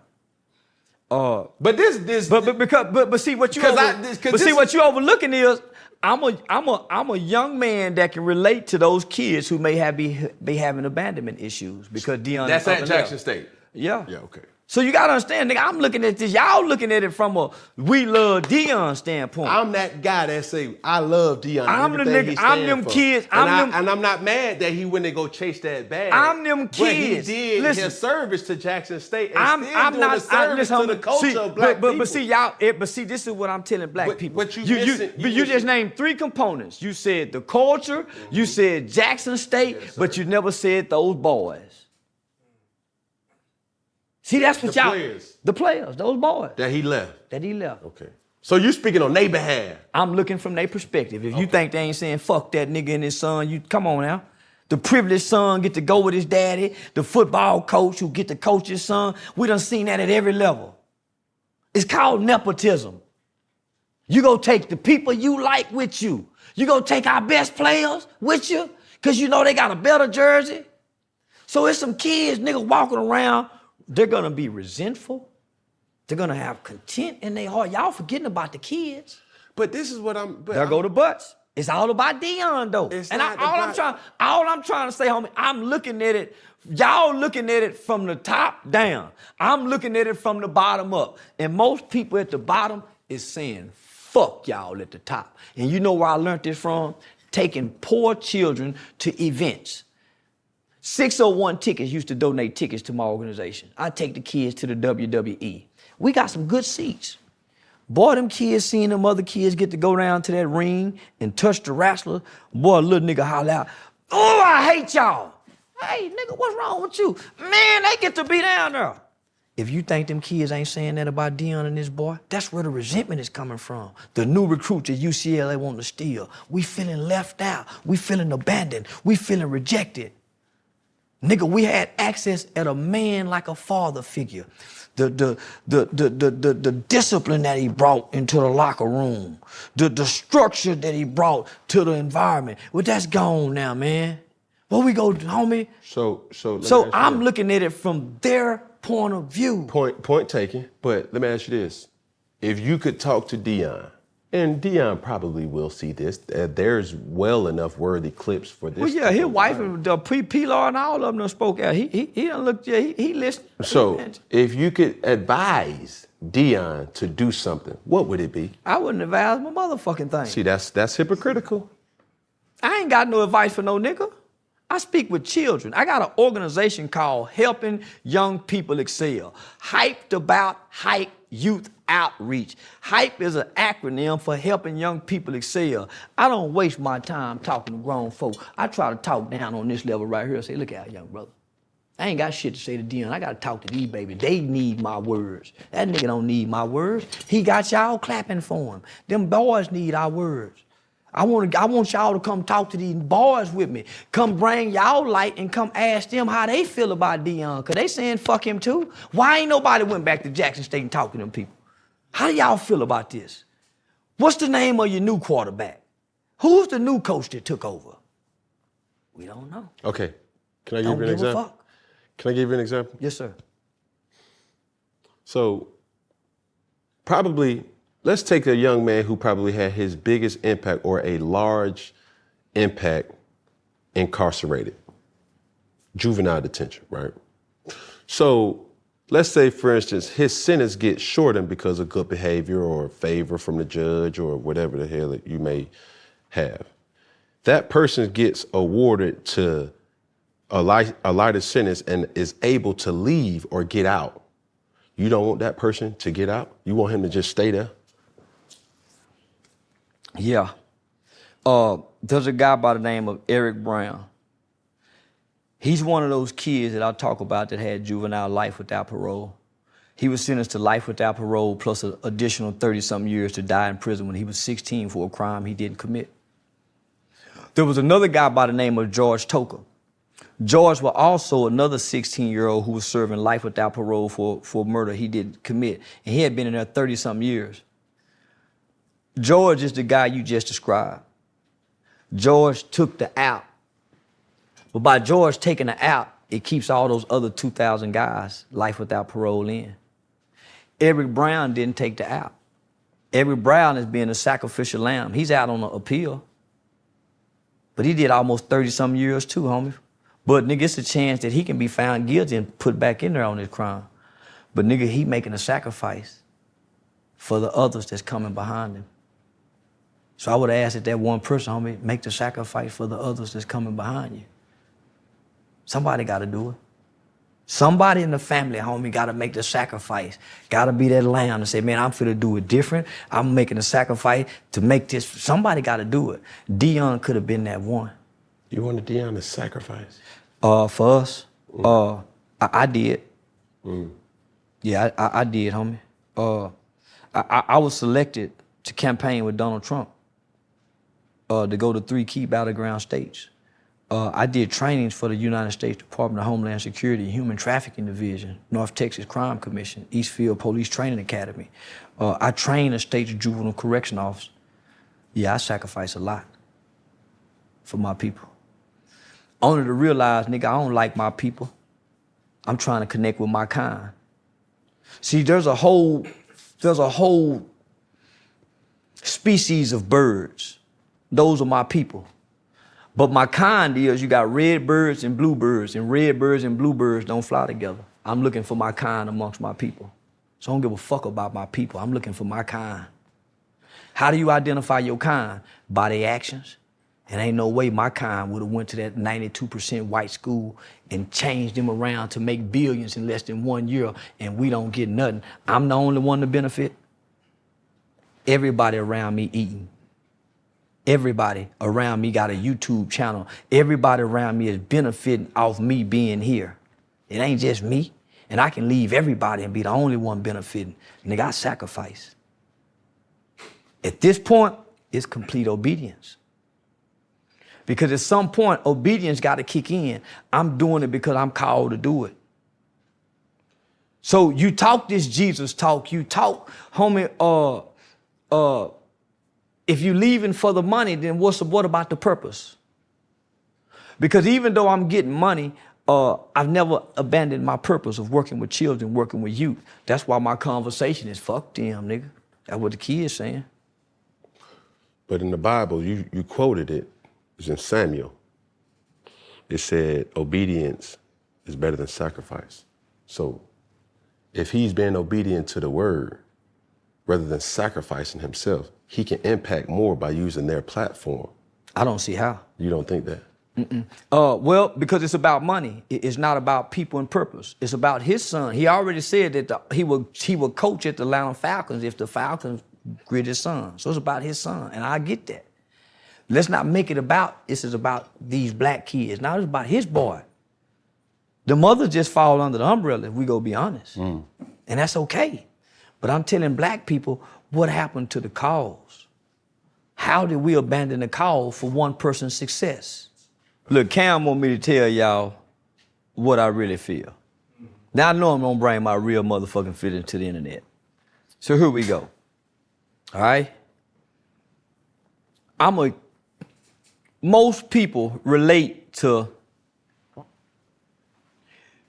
their upbringing, their environment, their background, how you was raised and where you was raised, kind of, it, it's a big part of, of who you are and how you engage the world. So naturally, I'm going to sympathize with, with the players who may feel abandoned by their father figure coach, right? So I share that abandonment that these kids may feel uh, because I don't put myself, I don't play football, right? So I can't put myself in the shoes of a football player. I can put myself in the shoes of a man who would choose to take a better job to take care of his family or to take a job to advance his son's career. On the flip side of that, you got a bunch of kids that feel abandoned. Uh, I got a couple of them in my phone. Uh, you got a you got a few coaches uh, that feel neglected. Uh, you got some staff members uh, that felt wronged. Uh, I, I, look from from from from their position, uh, the abandonment issues uh, the kids who had hopes, who had just transferred to their school, who probably wasn't as good as the ones who could start on the football team, what was there because of his leadership and his guidance, and you abruptly take that from them. Nobody's talking about that. Uh, not only, not only do you abruptly take that from them, they're now pushed back into non-existence. They don't exist no more. They back in darkness. Uh, when you do the 60 minute special, and I hate to repeat this, but I'm gonna repeat it. Uh, there were many people in, in, Jacksonville who was offended by, by the special because they only showed one element, uh, the poor bad side of Jacksonville, and there's a vibrant side of it. So to take, I'm not really mad at Deion, homie. Uh, I'm saying. So you can, so you can, you can see where he coming from, like. Uh, no, I can't. Because I'm telling you, homie, I wouldn't okay. have done it. Okay, that's cool. But because, because can, you, I'm can already, you see where he at though? From no, I don't. I, well, he's not on top because because because now because now he's in question. They're already saying that he's not. So so you're already looking at the critics. He's on top in black people's eyes, but he's ain't on. He's he's not on in top in the alumni's eyes. He's not on on top in the eyes of the sports critics. He just had to fire his, his offensive coordinator. So he's not on top in our eyes. He don't have a 50-50 winning season. Black people are the only ones saying, well, they won one game last year. They wasn't even expected to man, everybody's expected to win even when you come from losing. But hold on, that's, let, let, you, that's what you speeding now. Now, now you talking my language uh, uh, because now you're talking about he's already superseded expectations in Colorado. Well, two two more games, right? That's fine. It so, don't matter so, if it was so, a half a game. So you can't me, minimize. So let me just say. So let me. So let's fuck the games, homie. Look how much money this white school them benefit from all this black support. They couldn't get this from their white support. They couldn't get this from them. We came and made them people from buying tickets from $462 for the whole season to nigga just one seat costing this. The only way we get free is economics, not by jobs. So imagine what we could have done had we kept this in the Negro League. What happened to the Negro League, brothers? Our best and our brightest is gonna keep going over there. Every time we build something good, they go keep buying it out, BET. Every time we build something good, they go keep destroying it, Black Wall Street. They go keep taking it from us. I'm gonna give you an example, and we we good, right? Uh, I heard this from a uh, black-owned apparel company by the name of Actively Black, Lanny Smith, right? Uh, I was out with him and his his uh, lady, and he shared this story about one of his mentors who is who was an investor uh, in Actively Black. He said, "Well, I asked him. I said, "Yo, would you ever sell Actively Black to like a a juggernaut apparel company, Nike, Puma, Adidas, XYZ?" He said, "You know what? I never will." But I'm gonna tell you a story that I asked a person who sold his company to a Caucasian person and got a lump sum, a billion dollars, right? And he asked him, he said, Yo, why did you do that?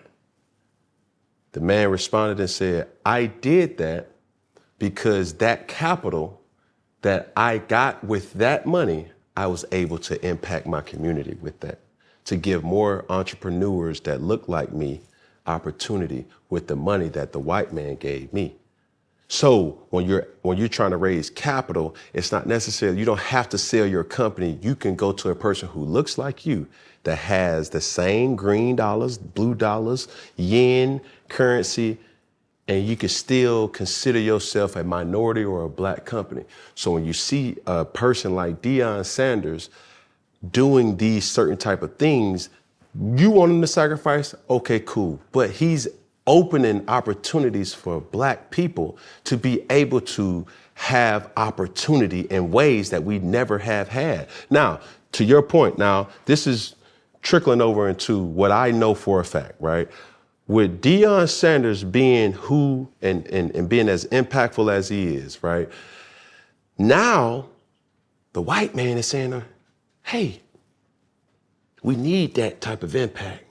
I seen a I seen a uh, advertisement commercial with uh, Colorado watching their games, and you know how they do, you know, like the in the science labs on campus and all this and all that. And the tagline was, "That's prime." That's prime. Oh, boom. The, the, the, the student said, That's prime. Boom. That's, you may have seen it too.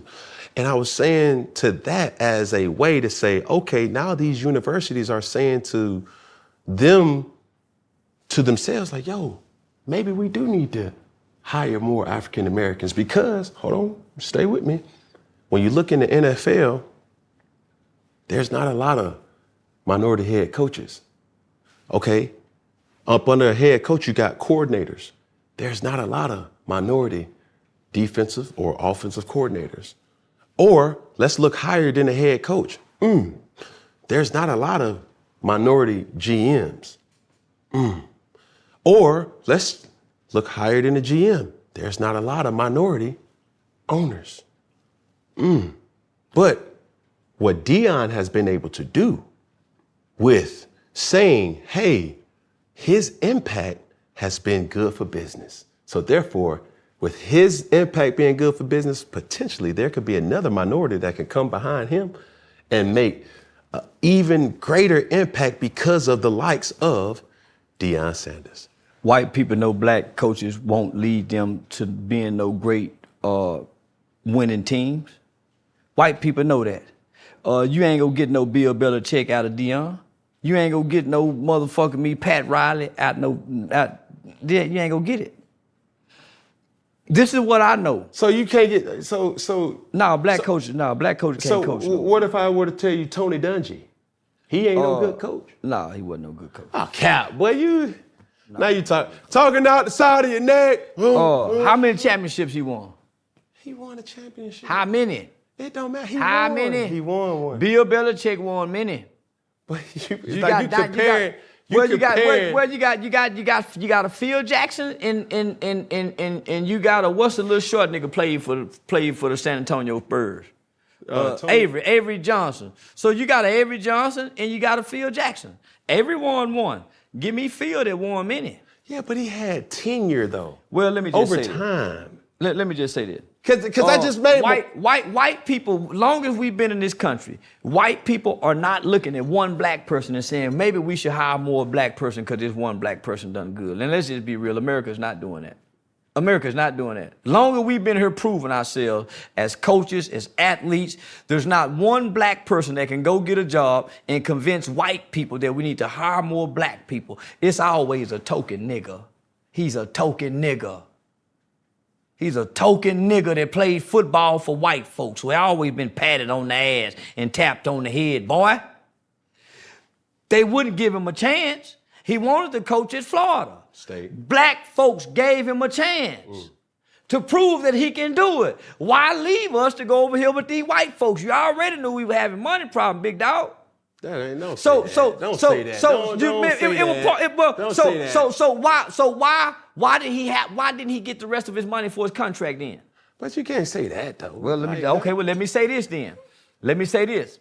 Why did black people follow him? Why didn't black people stay with Jackson State? That's all I want to know. Because obviously he left. Okay, then. So we left HBCUs to go join the white universities. We took our support, and not only did we take our support, we took our dollars. We did the same thing when they said, "Hey, y'all, we gonna take the signs down. Let them niggas come over here and eat, so we can shut them shut them places down." It's the same trick. Integration. Hey, come on, Deion, come integrate with us. We strip you of your powers. So what star power do you have for HBCUs now that can But- at least hold on, let me say that can homie, did you saw the first couple games? The star power that was on those sidelines. So now since you think that he can do more because he can recruit more black students, well, how many black students can he get on that football team at that 92% white school? How? What how much change can he do with how many 12 players? He may get 20? He can't make an all black team. Bullshit. We see it all the time. Okay, when he do that, then alumni gonna be pretty upset because they got some white kids in Colorado that want to play on the team. They already having some problems because he fired some white kid. They already secretly writing about it. Why you think his son car is now being written up and booted? Okay, let me ask you this. Colorado's still racist, y'all. I just want y'all to know that they Let have a real history of racism. Let me ask you this. So I wouldn't send my black hold son. on, hold on, hold on, hold on, hold on. You just said something. How many white people are on Bill Belichick's defense? Not many, I don't think. How many white people are on Nick Saban's defense? Uh, not many. So you're not sitting up here telling me something that I don't already know. Well, I, I, I, I agree with you, but you have so to it's look. not it's not it's not the but players. the white folks will sit back and let Nick Saban go get a bunch of niggas to run. They ain't finna let no black man go get a bunch of black people to come take over a team in a predominantly white school. They're not finna do that, fam. If you you think they gonna let it's they already mad he came in and fired the player that was before there. And there's some upset alumni about that. And guess what? He's losing and he's losing his star power. You don't see any of those rappers on the sideline anymore. That's what the white folks are saying. but you don't see nobody at anybody's sideline. But hold, hold, li- listen, listen to me, brother. What I'm saying is, in the beginning, he generate a boom. He generated something that the college football arenas had never seen before. Star power. Lil Wayne, the baby, stars from everywhere was coming down to support him when he was winning. That was fine and dandy for the alumni. But you still have to understand this is America. And there are some upset white people in Colorado about this situation. They're starting to write about it. That's why his son, Carr, is now unfairly getting booted. Okay, this is where I'm. We're losing, kind of like traction. It's not about Deion and why he's losing star power. He's losing star power because they're not winning at the moment. Now, you can't sit up there and tell me that Bill Belichick's team, who is not sitting at any games over 500, they have a losing season. Ain't nobody selling out them seats. Ain't nobody on the sideline trying to beat down the. They don't have primetime games, you know, when you're not winning. So it's it's not necessarily about the person. It's about the success of the team, right? If Alabama was not as dominant and successful as they have been over these years, Nick Saban wouldn't have been able to. What? People follow success. You have a hard time saying you're the best coach without the success. So this is what I'm saying. He's not having a success anymore. Okay, but it takes time. Because I can guarantee you this if you give Nick Saban doggone the same roster that Deion Sanders have in Colorado, you're gonna get the same product. if you oh, if you give if you give Deion Sanders the same roster that Nick Saban has in Alabama, it will be hard for anybody to so, lose. So this, so this is what I'm thinking. Everybody's missing my point. It ain't about Deion. See, y'all keep making about Deion. It's about all y'all following him over there, supporting him. So now that he's not winning, he don't have this same star power support. So y'all gonna wait till he start winning years from now to come back and ride back the sideline. That's how I in, go. In the process, what are we doing for the HBCUs that's winning? Mm-hmm. That's all I'm saying, black people. So if I have to say fuck Deion to make my point, I'm gonna keep saying fuck Deion. Because I'm trying to get back to hashtag HBCU. What happened to we mad about George Floyd? What did they give us to solve that? They gave his family 20 million? What about Mike Brown? So we keep following trends. And I'm saying, black people, look at us. Deion is a new trend. Y'all done quit this trend. What's next? What are we gonna be considered? So we done quit HBCUs. We done quit Deion now, he ain't winning. Look at us, y'all, is what I'm saying. We was in an uproar. Every celebrity, everybody uh, was in a now since he's not winning. Bandwagon. Because we don't have a cause. And I'm saying y'all tricked me into believing we had a cause. Y'all had no justice, no peace. Y'all had police unarmed black shooting. We don't we had boycott the NFL, Colin Kaepernick. What happened to all these causes we keep bouncing from? So okay, now we got Deion. I done said fuck Deion, cause I'm saying what happened to the HBCUs? People can't get past fuck Deion. And I'm saying what about the HBCU? People can't get past Deion. So leave out Deion and just say, let's get back to the A- Yeah. H- Yeah. HBCU. Let's take the focus off me saying fuck Deion. no, no, no, no. That's and what I'm saying, trying to tell yeah. you. Like, stop saying fuck Deion because you're distracting. Me. I gotta people. keep saying that. No, no, no. I want to distract. You I- distracting I, want the to. I want to distract. But it's, if you want to keep saying, if you want to keep distracting people rather than telling the people what you, I don't want want, to tell. I don't want to tell the people because these are grown people. I don't have nothing for grown people. I work with children in the community. I'm not coming on the line to appease grown people that don't know what to do with their time, their mind, or their energy by watching a video. Fuck Deion Sanders. His wife too. No, he no. Man, fuck them people. Nigga, I don't give a nigga. I come from the ghetto. I'm going back to normal people that won't ever meet celebrities, and they don't give a damn about me saying fuck Deion. Okay, let's just put it like this, and let's come up with a rule. Don't say what you won't say in their face. Fuck Deion. And I said a nigga face because I'm willing to die, kill, and go to jail for what come out my mouth. I'm willing to die, kill, and go to jail for what come out of my mouth. I done already beat two aggravated assault with a deadly weapon charge. I'm willing to die, kill, and go to jail for what come out of my mouth. That's why I speak so boldly. Man, listen here. I just have a hard time. Like, only thing I got Uh, is the nigga who hit me across the head hit me across the head because I wouldn't quit saying what he told me I better not say. Nigga, you a snitch, nigga. I'm willing to die, kill, and, go, and say it in his face. That's why I was there, nigga. I'm willing to die, kill, and go to jail. Once you get to this point, homie, and put this suit on, and you start saying the things that I'm saying, nigga, you have to know you gonna see these people in your face. I ain't back down and said, no, no. Mm. If you willing to throw your life away, I'm willing to die, kill, and go to jail by my free speech. Okay, so let's just put it like this. Just- and, and I just gotta keep it funny. Look, if it's somebody that's tell, because I don't know, I'm not Deion. You know, I, I, I can't speak for Shedeur, speak for. I don't believe he's married. I believe he's in a, a, a serious relationship, but can't speak for all those people. But what I can do is speak for me. And if I have an individual telling me, "Fuck Cam Newton," that first word that you're saying, it, it's gonna be happening. Oh, I would love for it. Y'all sue the shit out of you, nigga, for assaulting me over my word. And you go pay. That's cool. That's all, I don't mind. However I get paid, I don't mind getting paid. But I'm ready to respond to whatever violence that come my way. So now, homie, uh, nigga, But you're gonna have to respect how, how, how what comes your way. uh, nigga, I, I, I don't, I don't gotta respect nothing because I'm speaking as if I don't respect it. And I'm a little bitty nigga. I'm speaking as if I don't respect it. And I'm a little old bitty nigga.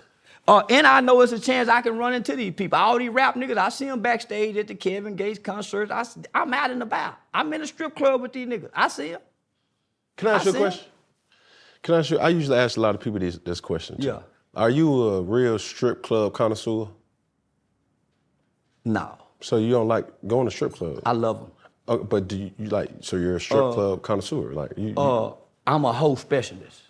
Okay, I cool. specialize in hoes. All right, cool. So you will be the first male that I ask this question to, because I usually, you know, ask the females. Can you rank the strip clubs? Who had what city, state has the best strip clubs? Top Oh. five. Tampa Bay, uh, Atlanta, Charlotte, Houston, DC. They're my top five. Yeah. You want to rank them? Oh.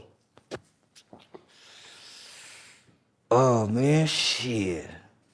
I, I'm gonna put Atlanta for for for number one. Uh, for as uh, entertainment and dancing. Yeah, if you just want to go look at some hoes working some poles, yeah, that's where you go. Uh, but boy, if you want them thrills and feels, uh, you want to go to Tampa Bay.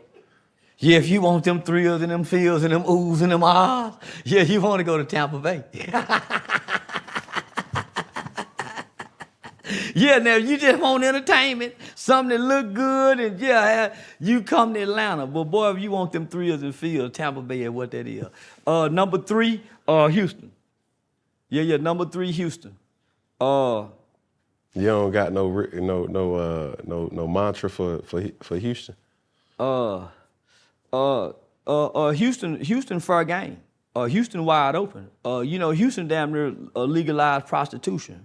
Uh, yeah, yeah, it's damn near open for a game. Uh, it's just that uh, Houston leads the nation in, in STDs and, and HIV. So yeah, you got to slow down going through Houston. Yeah, you speeding. Yeah, yeah, yeah. You got to slow down going through Houston.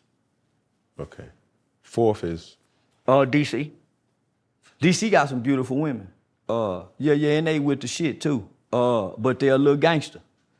Uh, and then Charlotte. Uh, Charlotte, North Carolina got some of the prettiest motherfucking women walking on earth.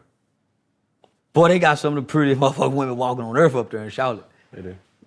I love Charlotte. I had some good times in Charlotte. Yeah, yeah, yeah, yeah, yeah, yeah, yeah. Hey, let's get into this game real quick. All right, bet. All right, Funky Friday games uh, by Breland Butler. Uh, shout out to Breland. Charleston, you are a man of potent words, so let's play one word with Charleston White, right? The game is simple. I have a list of names. Describe each person using the first word that comes to mind. Are you ready to play? Yeah. I got 10 names here. Just one word. Number one, Will Smith. Gay, Jada Pinkett Smith. fucked up. That's two words. Uh, bitch. Funky bitch. Yeah, bitch. That's the only word come to mind in bold letters. Adam 22. Master.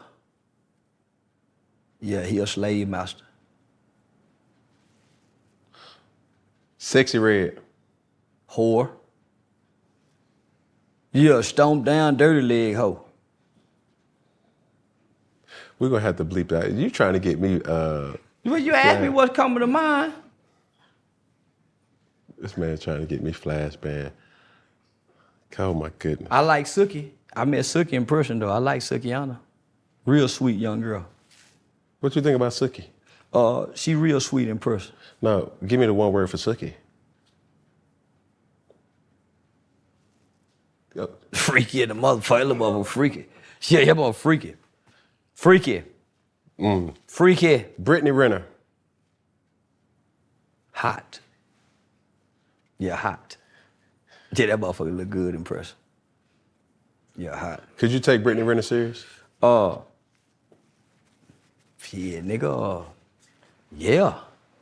Yeah, yeah. Yeah, shit, yeah. Could you have a, a, a child with, with Brittany Renner? Yeah. Yeah, yeah, yeah. Give me some free game. Like, how would you approach a, a woman like Brittany? Uh, you gotta handle her rough. Uh, you gotta be you gotta be a dominant dominant man to deal deal with Brittany Brittany Renner. When you say rough, you're not talking about domestic violence, rough. Yeah, yeah, domestic violence. No, man, no. Yeah, well, you asked, nigga. I'm telling you, yeah, you got she one of them ones you got to kick in the ass sometime. Slap her across her head, bitch. sit down somewhere. No, no. Man, no, ain't ain't being no. Uncle Curtis done it, and they stayed together 40, 50 years. All good relationships, somebody got to take an ass kicking somewhere in the relationship. That that's that's the only way y'all gonna That stay together. Right. We're gonna cut that out. Man, right there. sh- Lord, man, got to Man, everybody got whoop. Man, you can't tell nigga he can't whoop his hoe and she getting out of line. She the kind of hoe so, you got to So the woman that you was with, you put your hands on your woman. Uh, I will if she take me down. now, have you ever put your hands on your ex-wife? No. Okay, thank you. So all that shit that you talking Uh, is I done cap. slapped the shit out my baby mama. Huh? Yeah, I done slapped shit out my baby mama. Driving, bitch. Yeah. Hell yeah, I done open hand and slap the shit out. Out. Yeah, hell yeah, I slap the shit out of my bitch. No. That's my bitch. No. Man, you deal with your bitch. You you discipline your hoe how you discipline yours. I'm gonna discipline mine how I discipline No, mine. And yeah, man, you got to kick some of them in their ass. I wouldn't give a damn what But now. I just put like, but I look, I'm, I'm telling you. as a Granddaddy man. and them said that. I'm telling, I'm telling you as a man, and I gotta hold you accountable. If I were to ever see you put a hand on a woman, it'd be a hard time for me to see that, Charleston.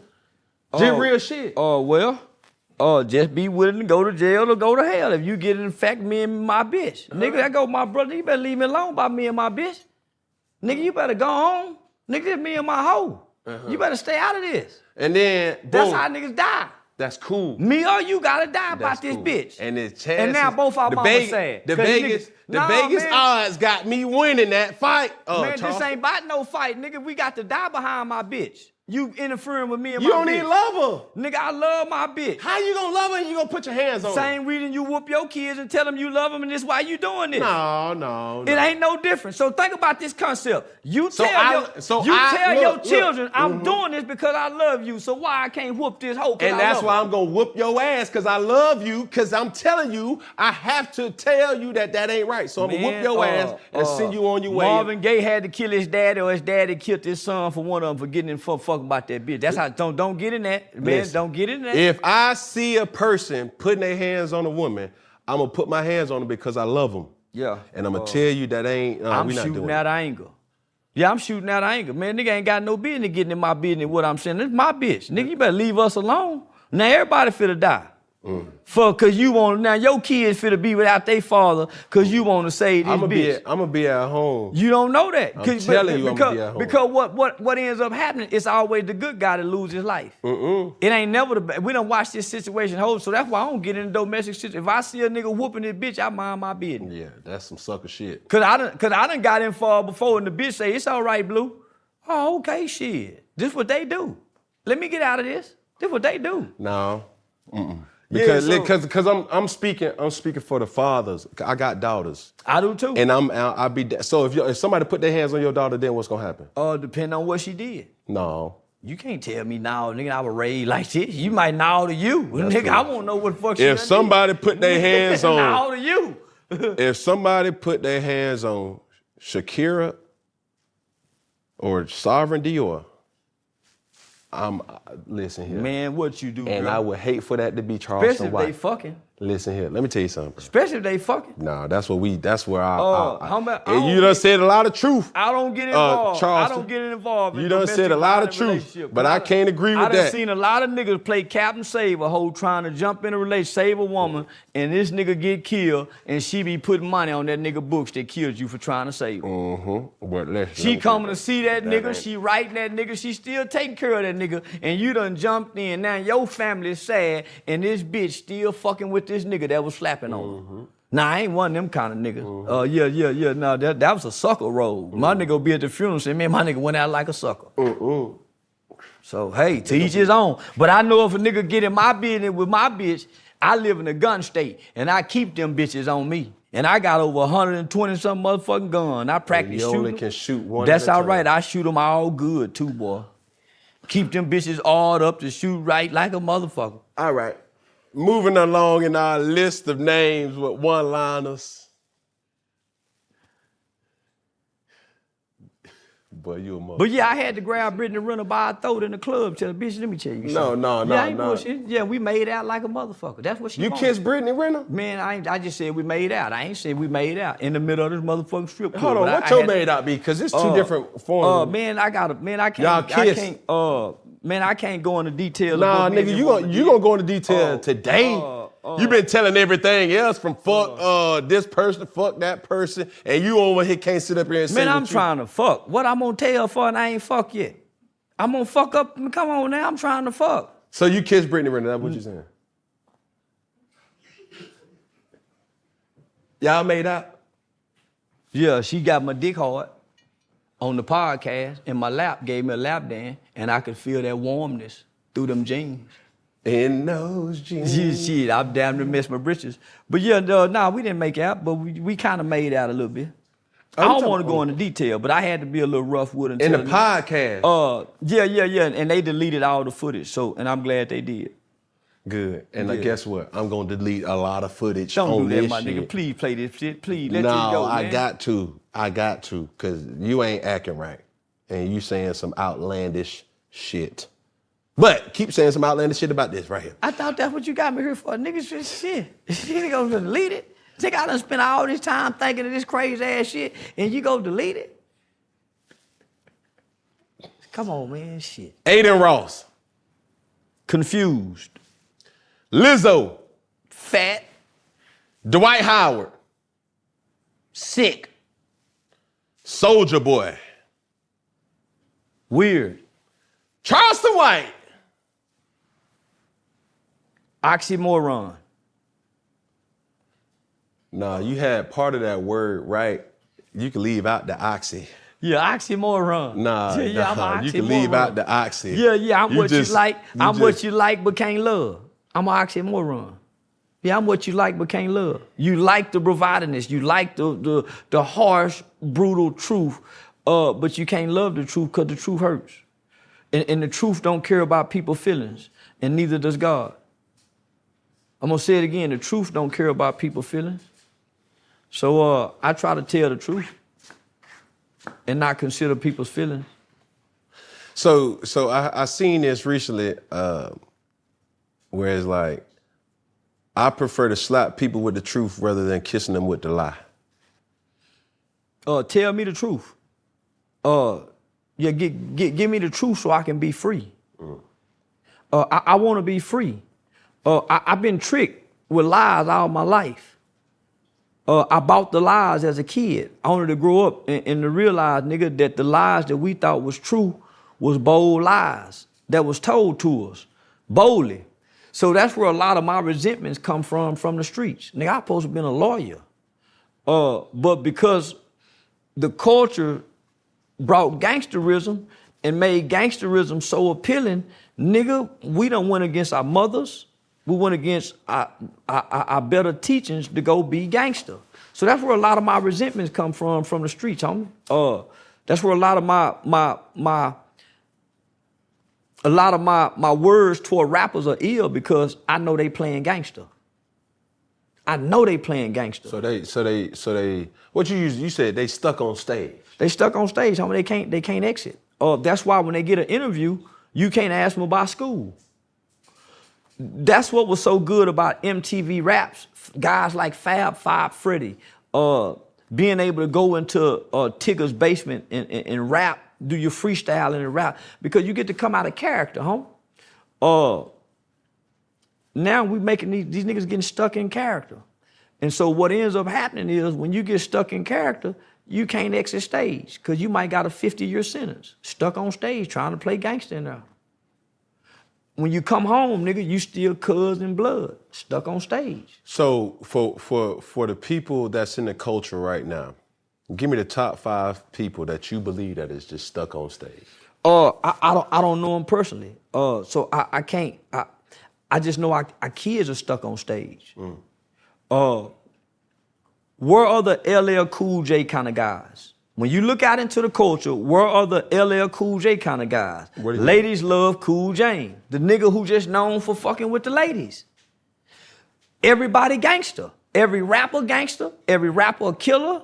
Even Drake talking gangster. So where where are the where are the Kool Moe Dee kind of guys? Where are the Big Daddy Kane kind of guys that still cool and suave that can dance? Mm-hmm. So even the football players have to play gangster. Yeah, true. Even the basketball, everybody gangster now, homie.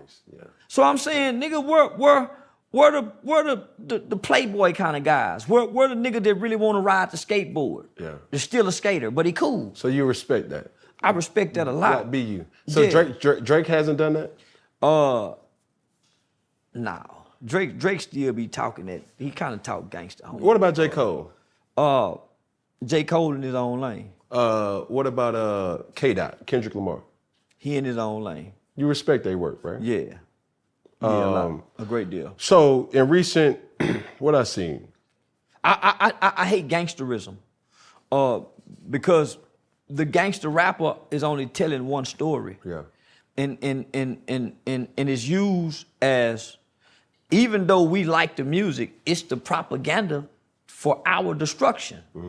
N- So it's being so, so prison, jail, killing, drugs, whores, uh, not being responsible fathers, not being husbands. All of that is propagated, promoted, projected, and glorified. and you're not using your platform to have propaganda too when you're saying, you know, you want to have insolicit children I- they I- ain't your people. uh, you want to uh, put your hands on your woman. Uh, I, I, I don't use that. I just answer the question. I, I, I don't speak that. I speak against destruction in the community. But you, you just That was a question asked. I, I don't use that. So what they use their platform to consistently talk about killing people. I don't consistently talk about. you use your platform by saying fuck black people. No, I don't. I don't say fuck black people. You say fuck, uh, fuck Nipsey Hussle, fuck King. Oh, Von. that's a rapper. So Nipsey Hussle is a Nipsey Hussle is a rolling 60 rapper. Okay. Rolling 60s do what? Kill black people. So, he's, a, said- so he's a Crip rapper, rolling 60, right? Nip, King Von is a serial killer, Okay. documented by the FBI. Who wouldn't say fuck them? Okay. What about fuck Deion Sanders? Fuck Deion Sanders. But why? He's Who a, he killed? He's a he's a he's a he's a he's a idolized worship celebrity. But why fuck him? He ain't killed nobody. He's an idolized worship celebrity. So you, so that's a hater. Uh, no, this is what I'm saying. Where was y'all at when they were saying smoking Tooka? Because Tooka was a kid. That was doggone. Uh, I'm uh, so, talking hold about on, so, so, so, so, so. I'm talking about Deion Sanders. You already made your point about. you already made your point about King so. So, I'm so, saying so, Deion so, Sanders. so, so, let's just say this. So, Tooka's mother is still alive. You are So, so hold on, hold on, hold on. This is what I'm saying. So, why are y'all so stuck on Deion Sanders, homie, when these kids' mothers are still alive who these rappers disrespect? And y'all don't have nothing to say about that. I'm not talking about that, Charleston. All I'm saying is you're pressing me by Deion, and I'm saying all you you just defended King Von. King Von, five people came up dead for King Von to come out of jail. What about their family? I'm not talking about. So King it's Von. easy to say fuck Deion. No, but Yeah. why? You you made a such a. Be- because because he's a he's a worship idolized celebrity sounds like a hater. who we think sold out. he didn't sell out. You say he didn't, but it's some of us that say he did. That's cool. So we have our opinions. You just happen to be a celebrity who knows this celebrity. Yes, sir. But I bet if you come to the barbershop, I bet it's a bunch of people saying, fuck Deion, because they got to pay bills. Because I guarantee you We this. don't give a damn about Deion. Because I guarantee Y'all you do. this. I guarantee you this. And I'm gonna drop the mic with this one. Ooh. I bet you the same people who say fuck Deion, including yourself, would do the same thing Deion has done. I done already not did it. I just walked away from five million. That Publicly. ain't talking about. But, and I could have changed. I could have done a whole lot for my community with that five million. Guess what? I'm still doing more without that five million. I walked away from five. Okay, million. that's you. But everybody in that damn Well, that you just barber said- shop, you just said in that include barber me. shop. You just said including you, me, though. If you were have to ask a person if you would want Deion Sanders' life, or if you could change into Deion Sanders' life, hell, to hell with Deion Sanders at this particular point. You would change lives with Shedeur Sanders. You would change lives with Shilo Sanders. You would change that you talking your little two cents the- in that barber you- shop. you- the only reason you would change lives because you're looking to see what the possessions they got. You don't know what soul they walk with. You don't know mm-hmm. what spirit they possess. You don't know mm-hmm. what demons they battle. You don't know what vices. You don't know none of that. So you're looking at the outer, and I don't think most people would do that. they would. I don't think The most same people that's because, talking be- be- shit because guess what? You, you, you got you got to in an understand. instance. You got to understand. Even though they grew up with their father, they had dysfunction mothers and they had publicly fights between mother and father. Remember, Deion them had an ugly divorce for a long time, Pilar. It was real ugly in the public, and they said a whole bunch of things about Deion. So come on, man, let's not talk that talk. We don't know what them boy was suffering with when their mama was publicly doing what she was doing to the daddy, and the daddy was crying out in public, going through that divorce in court. All of his schools failing because they was stealing the money at them motherfucking me charter schools over in Dallas and Fort Worth they couldn't pass. Come on now. Let's talk it, we go talk. So it's a bunch of people that's poor that's not looking at celebrities, wishing that they can trade places with celebrities. Because a lot of them motherfucking niggas like Deion and such, whatever their name is, for them niggas to get the helmets, gonna be trying to squeeze a camel through the eye of a needle. Rolls Royce driving motherfucker. Yeah, yeah, going to heaven gonna be hard, you Rolls Royce driving motherfucker, you. That's just what mama and them said. I don't believe half that shit. I just pay attention to what mama and them said. All right. Moving right along. Here we go. What happened between you and Wack 100? Uh, nothing. Uh, me and Wack actually done become cool, man. Uh, we talked we talked a few months ago uh, to do a podcast. Uh, personas. Yeah, we ain't never even met in person. Uh, to have no altercations. You ain't never met Wack. I never met person. Wack in person. Never ever. I ain't met Y'all internet beefing. Yeah, we internet beefing, and we ain't really even internet beefing. Uh, Wack really want to be a nigga friend. He want to be your friend. Yeah, yeah, yeah, yeah, yeah. And, and we done we don't, we don't talked over the last over the last sixty days. And is it true that the Michael Jordan had an, had to intervene? Nah, that's bullshit. Michael Jordan, you don't know? Nah, man, I ain't never even been in no place with Michael Jordan. Uh, uh, uh, that internet a motherfucker. Because the internet just shows y'all Michael Jordan. They ain't show y'all me. Mm. And they took, I said, man, nah, nigga, I wouldn't dare be nowhere where Michael Jordan be. Man, I don't hang around them type of niggas be. Okay, can I be honest? Yeah, You will never be in those places never. because he he's a big B, like not no banger. He's a billionaire. Like Yeah, I know. I wouldn't dare go nowhere with billionaire. You know what you got to do? to- You know what type of sick motherfucker you got to be to acquire a billion? You know how perverted your mind got to be to get a. Why you gotta be dollars? perverted? Uh, because I, I understand life and I understand uh the realm of things. Uh, why you just can't have favor to be like, yo, you, uh, well, you, you, had a good but, talent you, to you be are. able to. you, you're gonna you're gonna to get make a that. lot of money. Yeah, but you're still gonna have your vices and your demons. Which with- is- with, all which is fine. talents. We all do. So so one thing I know about a billionaire nigga, they get to do whatever they want to do, and you want so much pleasure, you get to meet it. and you can't do whatever it. you want to do. Uh, no, hell no. I can't fuck 10 bitches right now if I want to fuck 10 bitches. I might fuck two, but not 10. You got game like that. No, no, you gotta have money to fuck 10. You ain't got that money. I ain't not to fuck 10. I can fuck two with the money I got. What type of like they gonna be tens or they gonna be like twos? Uh, no, they gonna be 10s. like what's considered a ten? Like uh, The eye of the beholder. Cause what's a 10 to you might be a 15 to me. What's a, yeah, you see what I'm saying? So it's the eye of the beholder. who you think that's fine right now? Let me, Uh, let me see what your type is. Beyonce. But you just said fuck Jay Z. I don't give a damn about them. I can say fuck a nigga wife and still want to fuck his wife. I can say fuck him and still lust on his wife. You think Beyonce will ever give you a chance? Uh, no. Okay, that, that conversation is over with then. Um, yeah, but well, uh, why was she a married woman? So of course, yeah, nigga. you think so? You would you? Man, if me and if, Be- if me and Beyonce had to be around each other for two weeks, you goddamn right I'd get her. But that is never going to happen. Uh, I don't want it to happen. You just asked me a question, nigga. But I don't you- find, you just asked me a question, nigga. I don't want. I ain't. I ain't want but this to I happen. asked the question: if you had the game to pull a Beyonce, Well, but you saying it never would happen, so you just asking possibilities. So I'm just answering the question, nigga. I wouldn't give a damn if it happened or not. who else? Give me give me another person. Let me see that. that, that. Ivanka Trump. You think you could pull her? I know I could. How do you do? You slide in the DMs or you? you, Uh, you been- no. Uh, you put me in the room with any woman for two weeks, I get her. Two weeks, Charleston. Yeah, yeah. Why would anybody want to be with you for two weeks? Uh, you just asked me a question. I'm just answering them.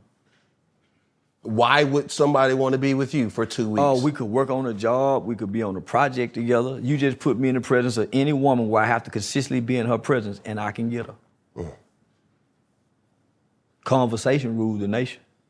and you think you got that much game? Uh, I got the world watching me just from talking, and I ain't no celebrity. Mm, you are a celebrity. I am now, but I would. I talk my way up here Yeah. just for conversation. Yeah. Straight conversation. Over over just on one platform, I'm over three billion. That's just on TikTok. Uh, just between me and say Cheese TV, I'm over five billion. What? Yeah, I do million views in one day on just one platform. What you think this gonna do? Uh, it's gonna do some numbers. Because of what? Uh, cause of my conversation. And that you admitted to you being a moron. Uh, nah, I'm an oxymoron. Uh, I've never done nothing wrong to nobody. See, the thing about this is, uh, you don't hear nobody say I've done wrong to nobody. It's always, well, he said this. See, I thought it was actions speak louder than words. So what I realize is most people are hypocritical. They stuck on words. That's why they ignore most people actions like celebrities. That's why they ignore R. Kelly actions for so long when he was child molesting. That's why they ignore Jay Z's action when Foxy Brown came out and said he was putting that horse dick in her in the Source magazine. Remember that interview? Uh-uh. You might be too young. Source Foxy Brown came out and said Jay Z was fucking her when she was 16. So if we just go, come on now. So that's why action don't speak louder than words to black people. Because if you go to looking at action, you look at Deion can't keep a marriage. He been divorced how many times? This is how many wives he done had? Three or four? So we are following a man who can't how many times? That's all I'm gonna say. That's all I'm gonna say. Known for sleeping with multiple women throughout his life. Whoremongering man. Maybe that's why God took his toe.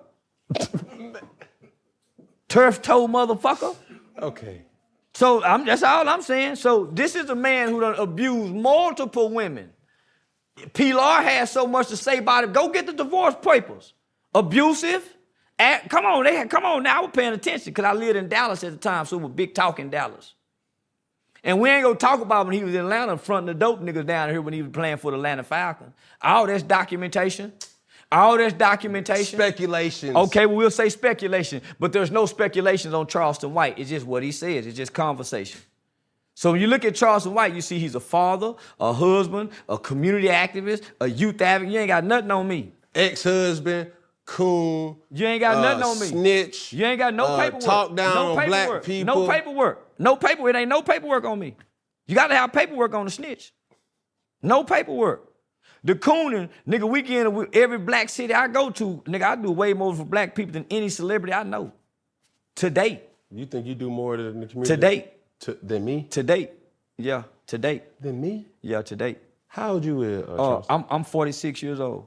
okay. And I've been doing this for over 12 years. Okay. At every level, in every institution, from the White House Mm-hmm. to Congress to state legislation to the prisons to schools, the alternatives, capital murder cases, robbery cases. I'm at every level and I consistently do it and I haven't taken a break. I haven't taken off to go play football. I, I, this is my life. And you can say that you did more for Atlanta. Uh, I ain't can from it. I don't give a fuck about Atlanta. I ain't did a motherfucking thing from Atlanta. Nigga, why would I come here and do something with Atlanta? I'm talking about where I'm from. Don't you go nowhere else and do nothing if that ain't where you from. You got a village, and it says it takes a village to raise a child. So go to your village. Don't go to nobody else's village. Right. I come over here to shine my light on people like this brother here that's doing something. So I come to other places to shine my light. I don't come to help y'all. Because I don't have no connection here. My heart is at home. Okay. So I wouldn't dare come here and try that. to. Don't I don't give a fuck. damn. Fuck it. I don't give a damn about helping down some bitch in Atlanta. Yeah. Nigga, we come here to party and fuck a hole like everybody else do and gone. Nigga, y'all help her. But I do do work here though. But now, nigga, just the work that I do consistently over 12 can't now, now, man. Uh-uh. And I'm and I'm and I'm and I'm bold with it. Because what I've been doing is I ain't been asking nobody to help. I've been going to the community saying, say y'all, this what I'm doing. And the community watch me do it and they come join in. So what I did was I pride myself in having a 501c3 organization that stayed in good standing and never asked for donations. Because I had a Jewish attorney show me how to become self-sustainable. Well, we don't ask nobody for nothing to help us take care of our people. And we damn sure ain't asking our people for nothing. So I don't post cash apps. I don't ask for money. I don't ask to don't share nothing. Don't I don't ask to do that. This what I'm doing, whether y'all join in or not, and my people come join in. It's called self-sustainability. No fundraising, no nothing. I don't apply for grants, no nothing. I make the dough boy nigga. That's where the snitching come from. Because if I'm giving away toys and you say a dope nigga, I'm gonna shut your house down, nigga. You don't come bring no toys down here. You don't snitch. You goddamn right, nigga, cause you selling dope in this community. Hold on, you been selling dope in this community for four years, nigga. You see every summer we feeding kids down here, and you ain't gonna give us nothing? So you extorting folks. You goddamn right. I extort the drug dealers by way of threatening to snitch. Are we willing to go to war with you, nigga? Oh, you. Who, who me- is listen, we? this is what I'm telling you. I got an army of niggas behind me. It ain't just me just talking. Cause one little man can't talk and say all this stuff and not be protected by an army. No, you protected by the jurisdiction of the. Who? Who? And, oh, so, so, so you listen. admit it. So, You- so, you- so, hold on. So let me ask you. So when I get off the plane and I Uber here, who's protecting me? No, because you said it yourself. If I were to put my hands on you or somebody put their hands on you, you either gonna get locked up. When? Hold on. When do gangster niggas who hurt people give a damn by going to jail and they want to hurt somebody? That's cool, but but that's what you're standing on. But no, no, listen, hold on, listen, listen. We Not keep on- it hold on. Look, he keep see he keep missing hell in jail. See, he keep overlooking hell in jail. Didn't I say hell in jail? Mm. I'm known for packing a gun. Mm-hmm. I'm known for this. So you ain't just going to jail. You might go to hell too, nigga. Mm.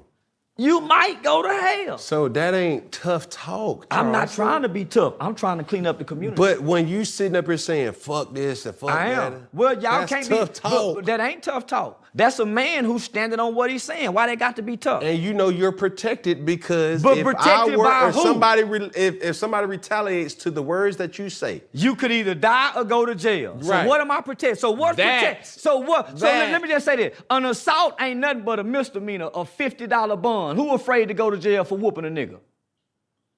Then you better sit your motherfucking ass down, then nigga, leave me alone. If you afraid to go to jail for assault, you better leave me alone. Mm. Cause I just be the aggravated assault with a deadly weapon case against him. Nah, you better leave me alone, my nigga. I ain't just talking just to be talking. If you afraid to go to jail, then you better leave me alone.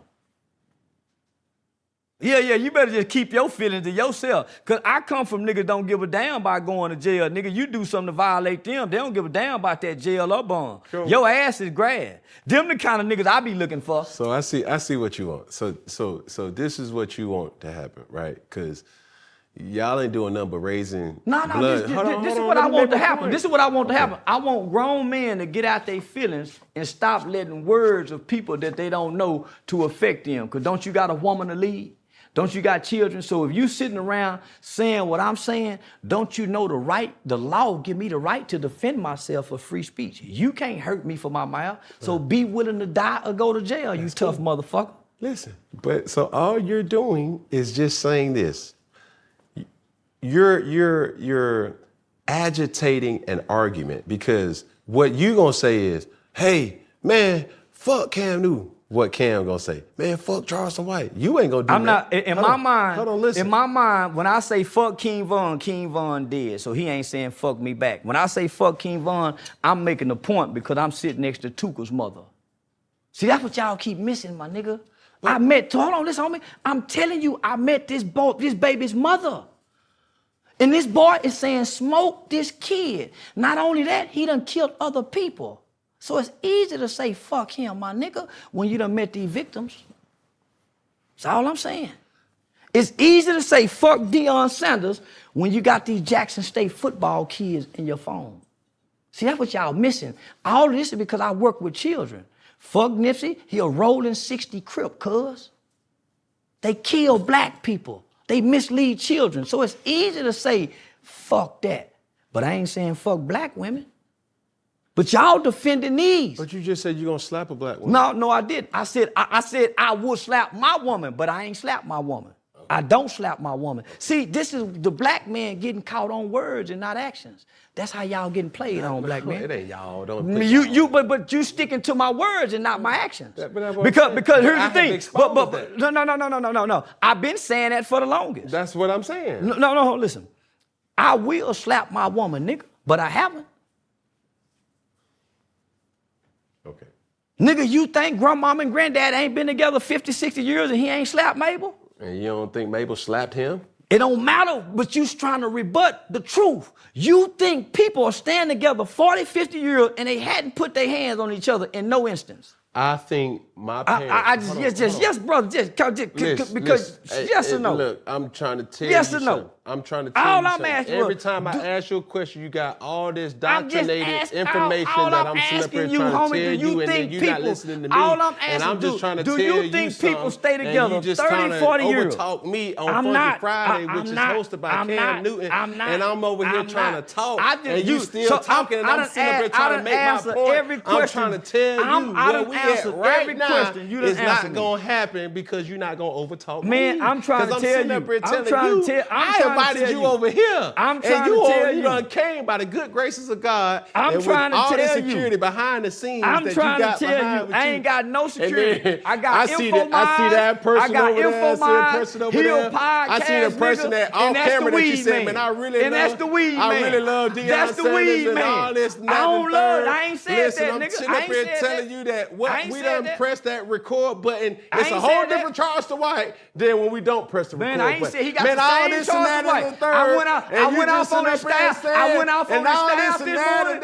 Hold on. So let's be real then. So I went off on the staff this morning. And I, you said fuck this and that. I, said and all fuck this and that, man. You said Ask fuck Cam Newton. I said the nigga don't book me. He ain't paid me. I done did and all that. Nigga don't book me for That's a what you I ain't got no you So I've been going off. And you want to say that. I've been going off. And you want to say this.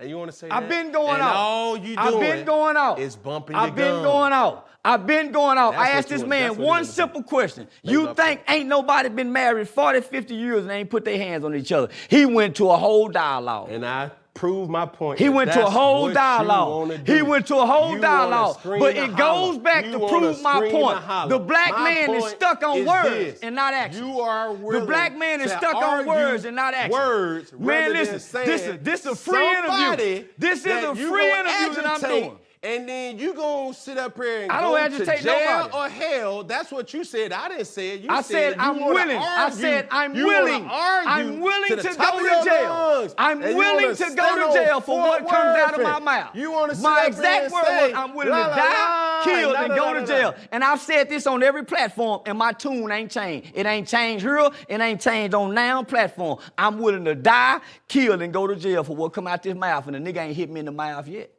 Whether I'm trying to agitate or not, you niggas stay in your feelings. Ain't nobody hit me in the mouth yet. That go for Deion, King, Von, people. Everything I done disrespect, nigga, I done looked in the face. I went to the West Coast, nigga, and disrespected all the nip people. Same thing happened there. I ain't back down yet. And it's on, it's on every video, every stage. I ain't back down yet. So take it how you want to take it. I'm standing on it. So fuck Deion. Fuck him. And his wife too, Pilar. Yeah, I didn't have to check that bitch. So yeah, I'm with all that. Yeah, I'm with all that. You just want to argue. And, and I oh, some. I get paid to argue. Now I get paid ten thousand dollar interview to argue. I don't want to argue if I ain't getting paid. I like the dialogue. Listen, you said something in this interview that may have went over a lot of people's heads, but I caught it. You said what you really wanted to be was a lawyer.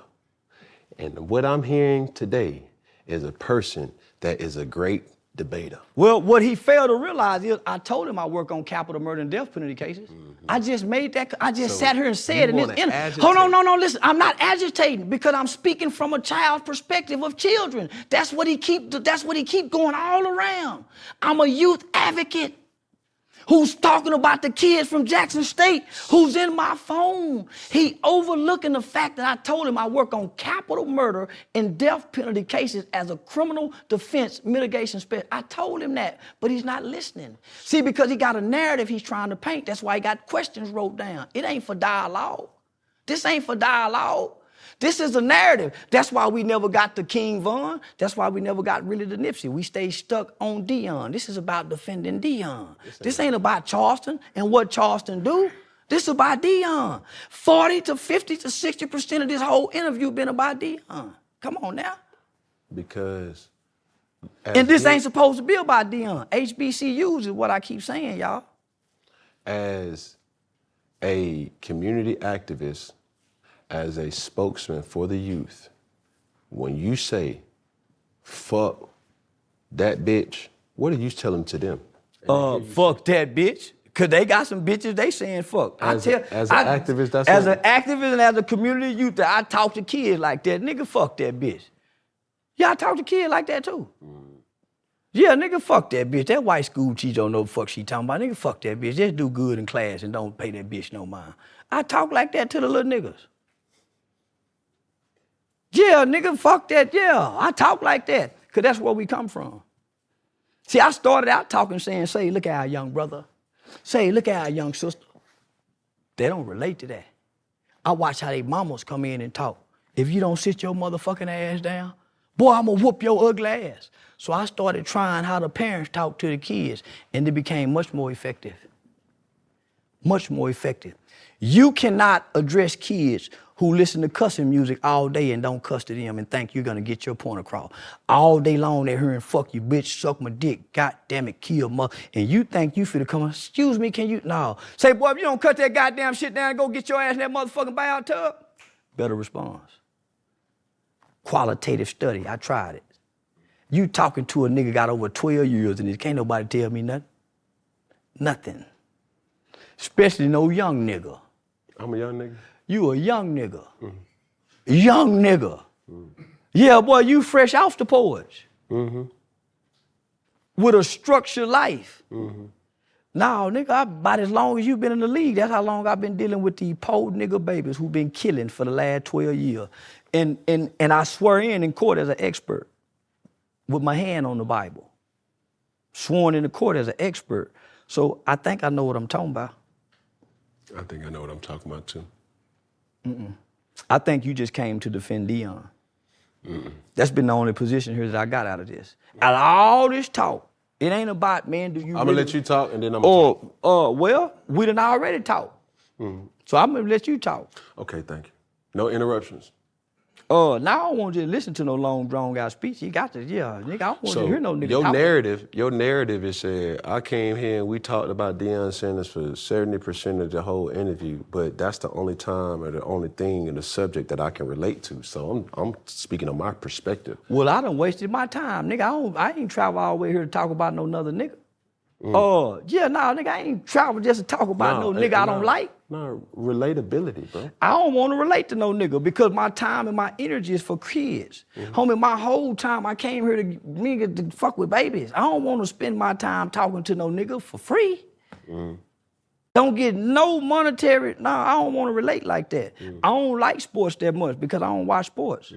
I don't watch basketball. I ain't into sports. I'm into them niggas in the community. So my life revolves around. So I don't Mm-hmm. Want to relate to nothing about that. them. Don't mean that I don't. Oh, that I ain't got nothing to do with you. I'm speaking for me. But we hadn't talked community here. speaking- and I'm but but this is what I'm saying. I'm we speaking ain't, about me. But we didn't we ain't been talking community here. We've been talking Deion, celebrityism. Mm-hmm. we ain't been I'm a talking celebrity. And I ain't. So Okay. that's the divide. That's cool. That's that's why So- that's why you notice I kept making reference. Y'all up there looking down and we up here looking up. I I'm- kept I kept putting me down here with the regular people. And I'm I kept putting there. y'all up there with the celebrities. But I'm down there though. That's what I'm saying. No, I'm no, no, no, no, no, no, no, no, But the people down here don't give a damn what I'm saying about Deion But- because but life see- don't allow them. See, that's see, that's what you don't know. Well, I'm around you the community. You don't know what I do in the in the I, community. I, I, I'm not knowing. I'm not trying to know what you do. Okay, I'm cool. saying That's I fine. put me down here. That's fair. And what you just said on here is that you're a celebrity. So I'm not. This had nothing to do with what you in the community. I said that's why I kept saying y'all up here and we down here. You are a celebrity. I ain't. you are. I ain't. You are. I remain down here. But anytime you get paid, I remain down here. you become a celebrity. I think therefore I am. So I remain down here. Okay, cool. So tell me this, Mr. Charleston, before we adjourn. Tell the people what you do in the community. Uh, man, by this point they know what I do. It's documented what I do. exactly. So you gonna sit up there and say, man, you ain't talking about what I do for the community. Uh, uh, blah, blah, well, blah. well, we, we done already spent talking about what we talking about, so there's no need for me to talk about what I need to talk about. There's no need. is uh, need. uh, But, I tell, really- but tell me this though, respectfully. Though, I really- respectfully. I really- I Well, tell really me, don't- Tell me, tell me, tell me what you got coming out, man. Uh, you mentioned uh, movie. Oh, I got a movie coming out about the 1997 uh, Atlanta Freaknik called We Out Here. Uh, I play a I play a role by the guy by the name of Chop, a smooth little nigga that's the leader of the crew, but he's not the leader of the crew. Uh, that should be coming out in a couple of months. Uh, and then Turkey giveaway. Well, you tell me the structure of the, turkey? What you do with that? Uh, I got my man right here, right here in Atlanta. So uh, you doing turkey giveaways in Atlanta? yeah, uh, When? Saturday. So so what I do is I partner with people here in Atlanta uh, that's unknown to the world, and I bring my light and shine my light. Uh, yeah, so they can burn off their light. Is there any way that I could donate? Yeah, there go the man right there. The one you said security was right there. That's the turkey giveaway. Yeah, I right see. there. Behind the scenes, y'all can't see, but listen, he got a bunch of security guards back here. One of them really big. I can't really tell because Yeah, you got I didn't- InfoMars. You got InfoMars from the InfoMars platform that did my documentary. Went back to my city. uh this man here is from Atlanta. I'm, ca- got- I'm lying, by the way. Listen, Uh, uh, listen. He got he got a, a, a, good crew with him. I see three three fellas. Y'all So- them nigga podcast niggas. So all them niggas is guys who I met uh, throughout this journey, right? Uh, we've done a lot of work. He's come to my home city. Uh, he booked me for a podcast. He does community work. I find out that he does community work. So I got three different juvenile youth curriculums that I'm giving to him. One is an anti-gang cognitive intervention program that he can teach at the juvenile facilities after school program. I met this young brother. He was a promoter who booked me. So he and I have been doing business, traveling around the country, doing shows, podcasts. So I met all these guys doing black business on the journey. Uh, uh, that's every city I go to. So I, I, I, I come online to say fuck celebrities uh, because I know it's a divide between regular common people and celebrities. The regular common people have what I call an entertainment whore's mind. So they, they either worship or idolize. They either worship or idolize, so they make these people gods. And then there's another faction that's saying what I'm saying. Nigga, fuck them niggas. I got to pay bills. Nigga, I got five motherfucking kids. I don't give a damn about what that nigga doing. I'm with them people. But I'm also with the people that resent, nigga, those at the top. Those are kids. Mm-hmm. That's why when they cousins at the top come down here, they play on them. Because it's a big divide between the haves and the have-nots. And that's the biggest divide between black people, the haves and the have-nots. So who bridging that? Nobody. And I ain't trying to. Nigga, I'm playing on the fact that it exists. Mm-hmm. I, I, I want to ask for your help with something.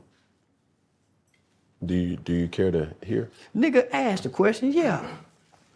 Uh, I have a, a a program, C1N, right? This is my give back initiative. I give back by using my God given talent in football to educate the youth. Been doing it for going on 13 years.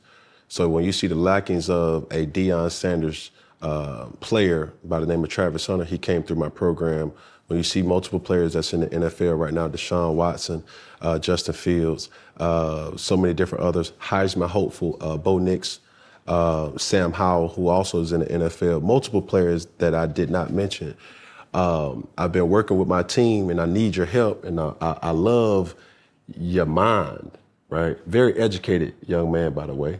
Uh, all that other stuff that we was doing, that was surely out of entertainment purposes, and that was just to get somebody to click. But now that I got your attention, Charleston White, I'm asking for your help to be able to work alongside with me. I got you. To help create a cur- curriculum for my oh, program. If, if nothing else I know about sports, it's a great tool for character development. Yes, sir. Uh, it's a great tool for self-discipline. Uh, it's a great tool for helping a young man uh, identify uh, with a team and a team concept to become mm-hmm. a team player, which ultimately helps him work better as a family member. Mm-hmm. Right? Uh, I'm all for that. What I what I and I don't want to throw this out there like that, but that's been my plight with the Dallas Mavericks, the Dallas Cowboys, the Texas Rangers, and the rappers. When they come to our cities, uh, the poor children in the ghetto, in the communities, never get to touch these people. Mm. Never. I can't think of now black school, homie, where the Mavericks do. So, nigga, I'm saying this when Deion was there. Mm-hmm. I'm saying this to the radio stations. I'd have gotten into it with the radio station. Nobody is bringing these people to, to our least of those people, the people who won't ever get to go to a game. The fact that they could walk to a school, homie, walk through a school and change a kid's life forever just that one day. So that's my beef with the rappers. Nigga, they come do concerts. Nobody's coming to the community to let our kids, to let our people touch them if they can't afford the program. Mm-hmm. So I would be more than, than happy and willing to, to collaborate with you and join uh, to help you create a curriculum. For nothing else, homie, we to develop character. Yes, sir. Number character, homie. Because this is the reality of, of my situation, right? I uh, have a saying that I, I, I, tell my kids, you don't have to do nothing special to be special. Keep the main thing the main thing. Most of the time when kids are not, or athletes, student athletes per se, that has an elite skill set, there's a high percentage of time that they're no longer able to show that skill set in something unrelated to that skill. What I mean by that is this I tell kids to be like me in regards to why I'm not in the NFL because somebody thinks Cam is not good. And I'm cool with that because that's discretionary. What you would never find in the reason why I'm not in the league, I didn't slap nobody. I didn't get caught with drugs. I didn't put my hands on a woman. I never promoted violence. I did right by my platform. I promoted togetherness and unity in my community. So when you say, I go back to the hood, that's something I stand on. My father instilled that in, in me. So whether you knew it or not, I've been doing this for years. Uh, in regards to athletes, I, my heart goes out to a guy like Mikey, uh, his last name Williams, uh, because that's how most of our kids are no longer able to play because it's not that he don't got a good jump shot. It's not because he can't catch the football. It's not because he can't throw. Is they are looking up to people that are stuck on stage. They not in a in a way to be able to say, bro, I'm so locked in on my sport that I don't have time to frolic around with drugs or violence or anything like that. That I see Mikey and I'm saying, bro, had I been able to talk to him, had I been able to kind of put him in my program, I guarantee to tell him like, yo, that gangbanging shit, that shit lame as hell, bit, bro. Why would you want to do that? You Mikey, bro. You're the most influential kid in high school. Everybody want to be you. You don't got a doggone slap somebody. So to this, I'm gonna show you the power of, of, of really being gangster, right? You say you can send out a hit. That's gangster to me. Because if you disrespect my name, I'm not gonna be the one that's gonna slap you. I'm worth too much money. I understand that. I understood that at a young age. But that don't mean people don't stand by me and say, bro, don't worry about it, bro. I'm gonna handle that for you, right? See, people look at me and they say, damn, bro, this nigga Cam off the chain.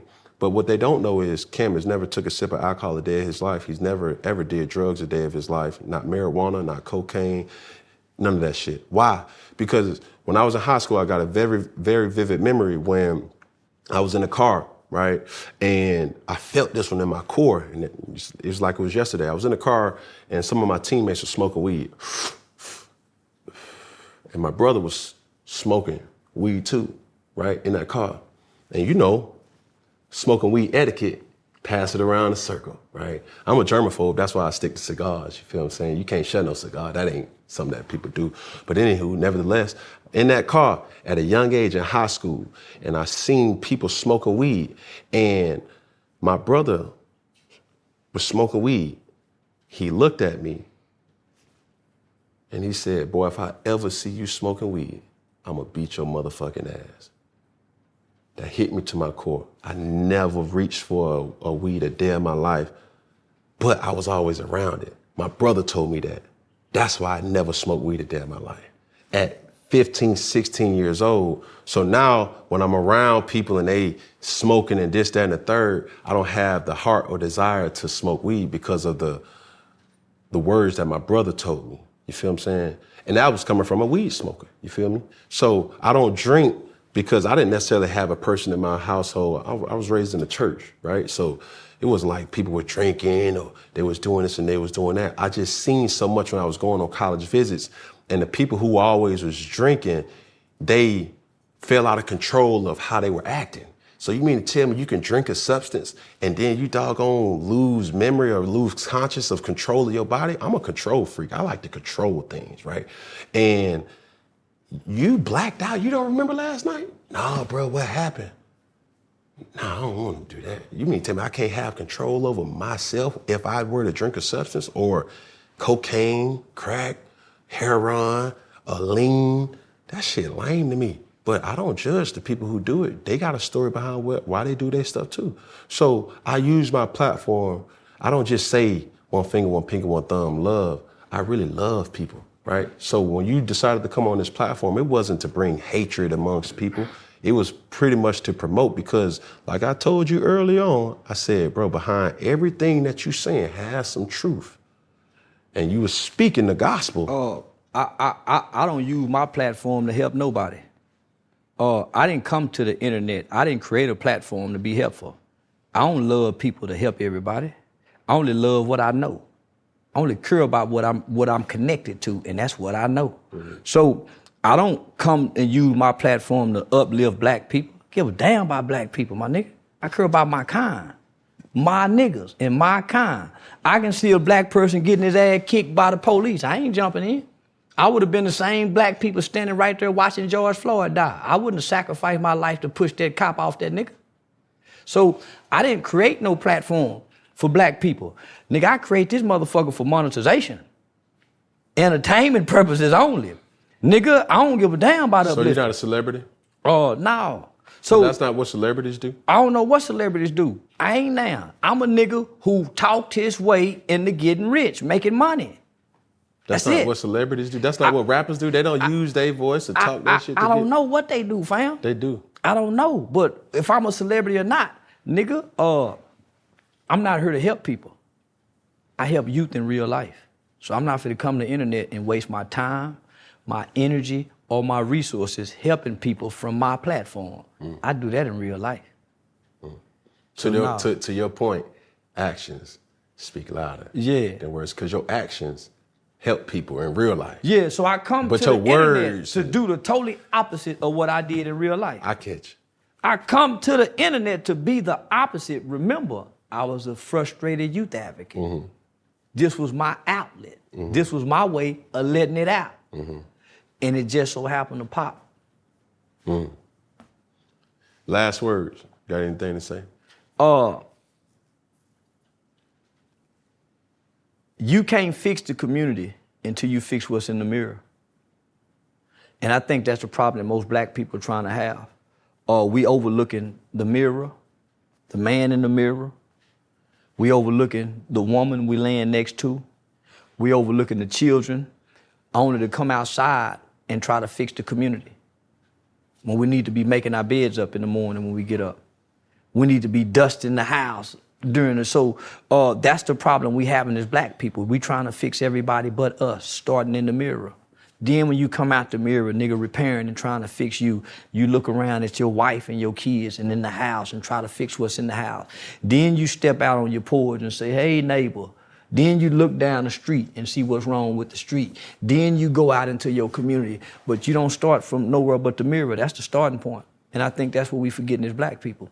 I went and fixed me before I came to the internet and started saying uh, what was wrong in the community. Uh, I became the change that I wanted to see. In the process of, of doing that, I became famous. Uh, I found out that I got a gift in comedy. I discovered my talents that I didn't know I had as a kid. So, hey, nigga, fuck who mad. Nigga, it worked. And it's working. my niggas. Oh man. Whew, boy. Man, this when how long ago take for y'all release this? Cause this shit go break the internet. This, this shit gonna kill you. That's all right. And then when they get, when, hey, hey, what they say in, in the school? Ooh. Hey man, but with all love, man, listen, can you follow the instructions? Yes, sir. All right, here we go. Let me see. In unison, as we end things here at Funky Friday, we're gonna start with this camera right here. Then we're gonna start in that camera second in unison, and we're gonna finish right here. And when I say all together, we're gonna say one love. You right, ready? bet. Here we go. Right here, one finger, one pinky, one thumb, all together. One love. Charleston White, ladies and gentlemen. And we out, baby.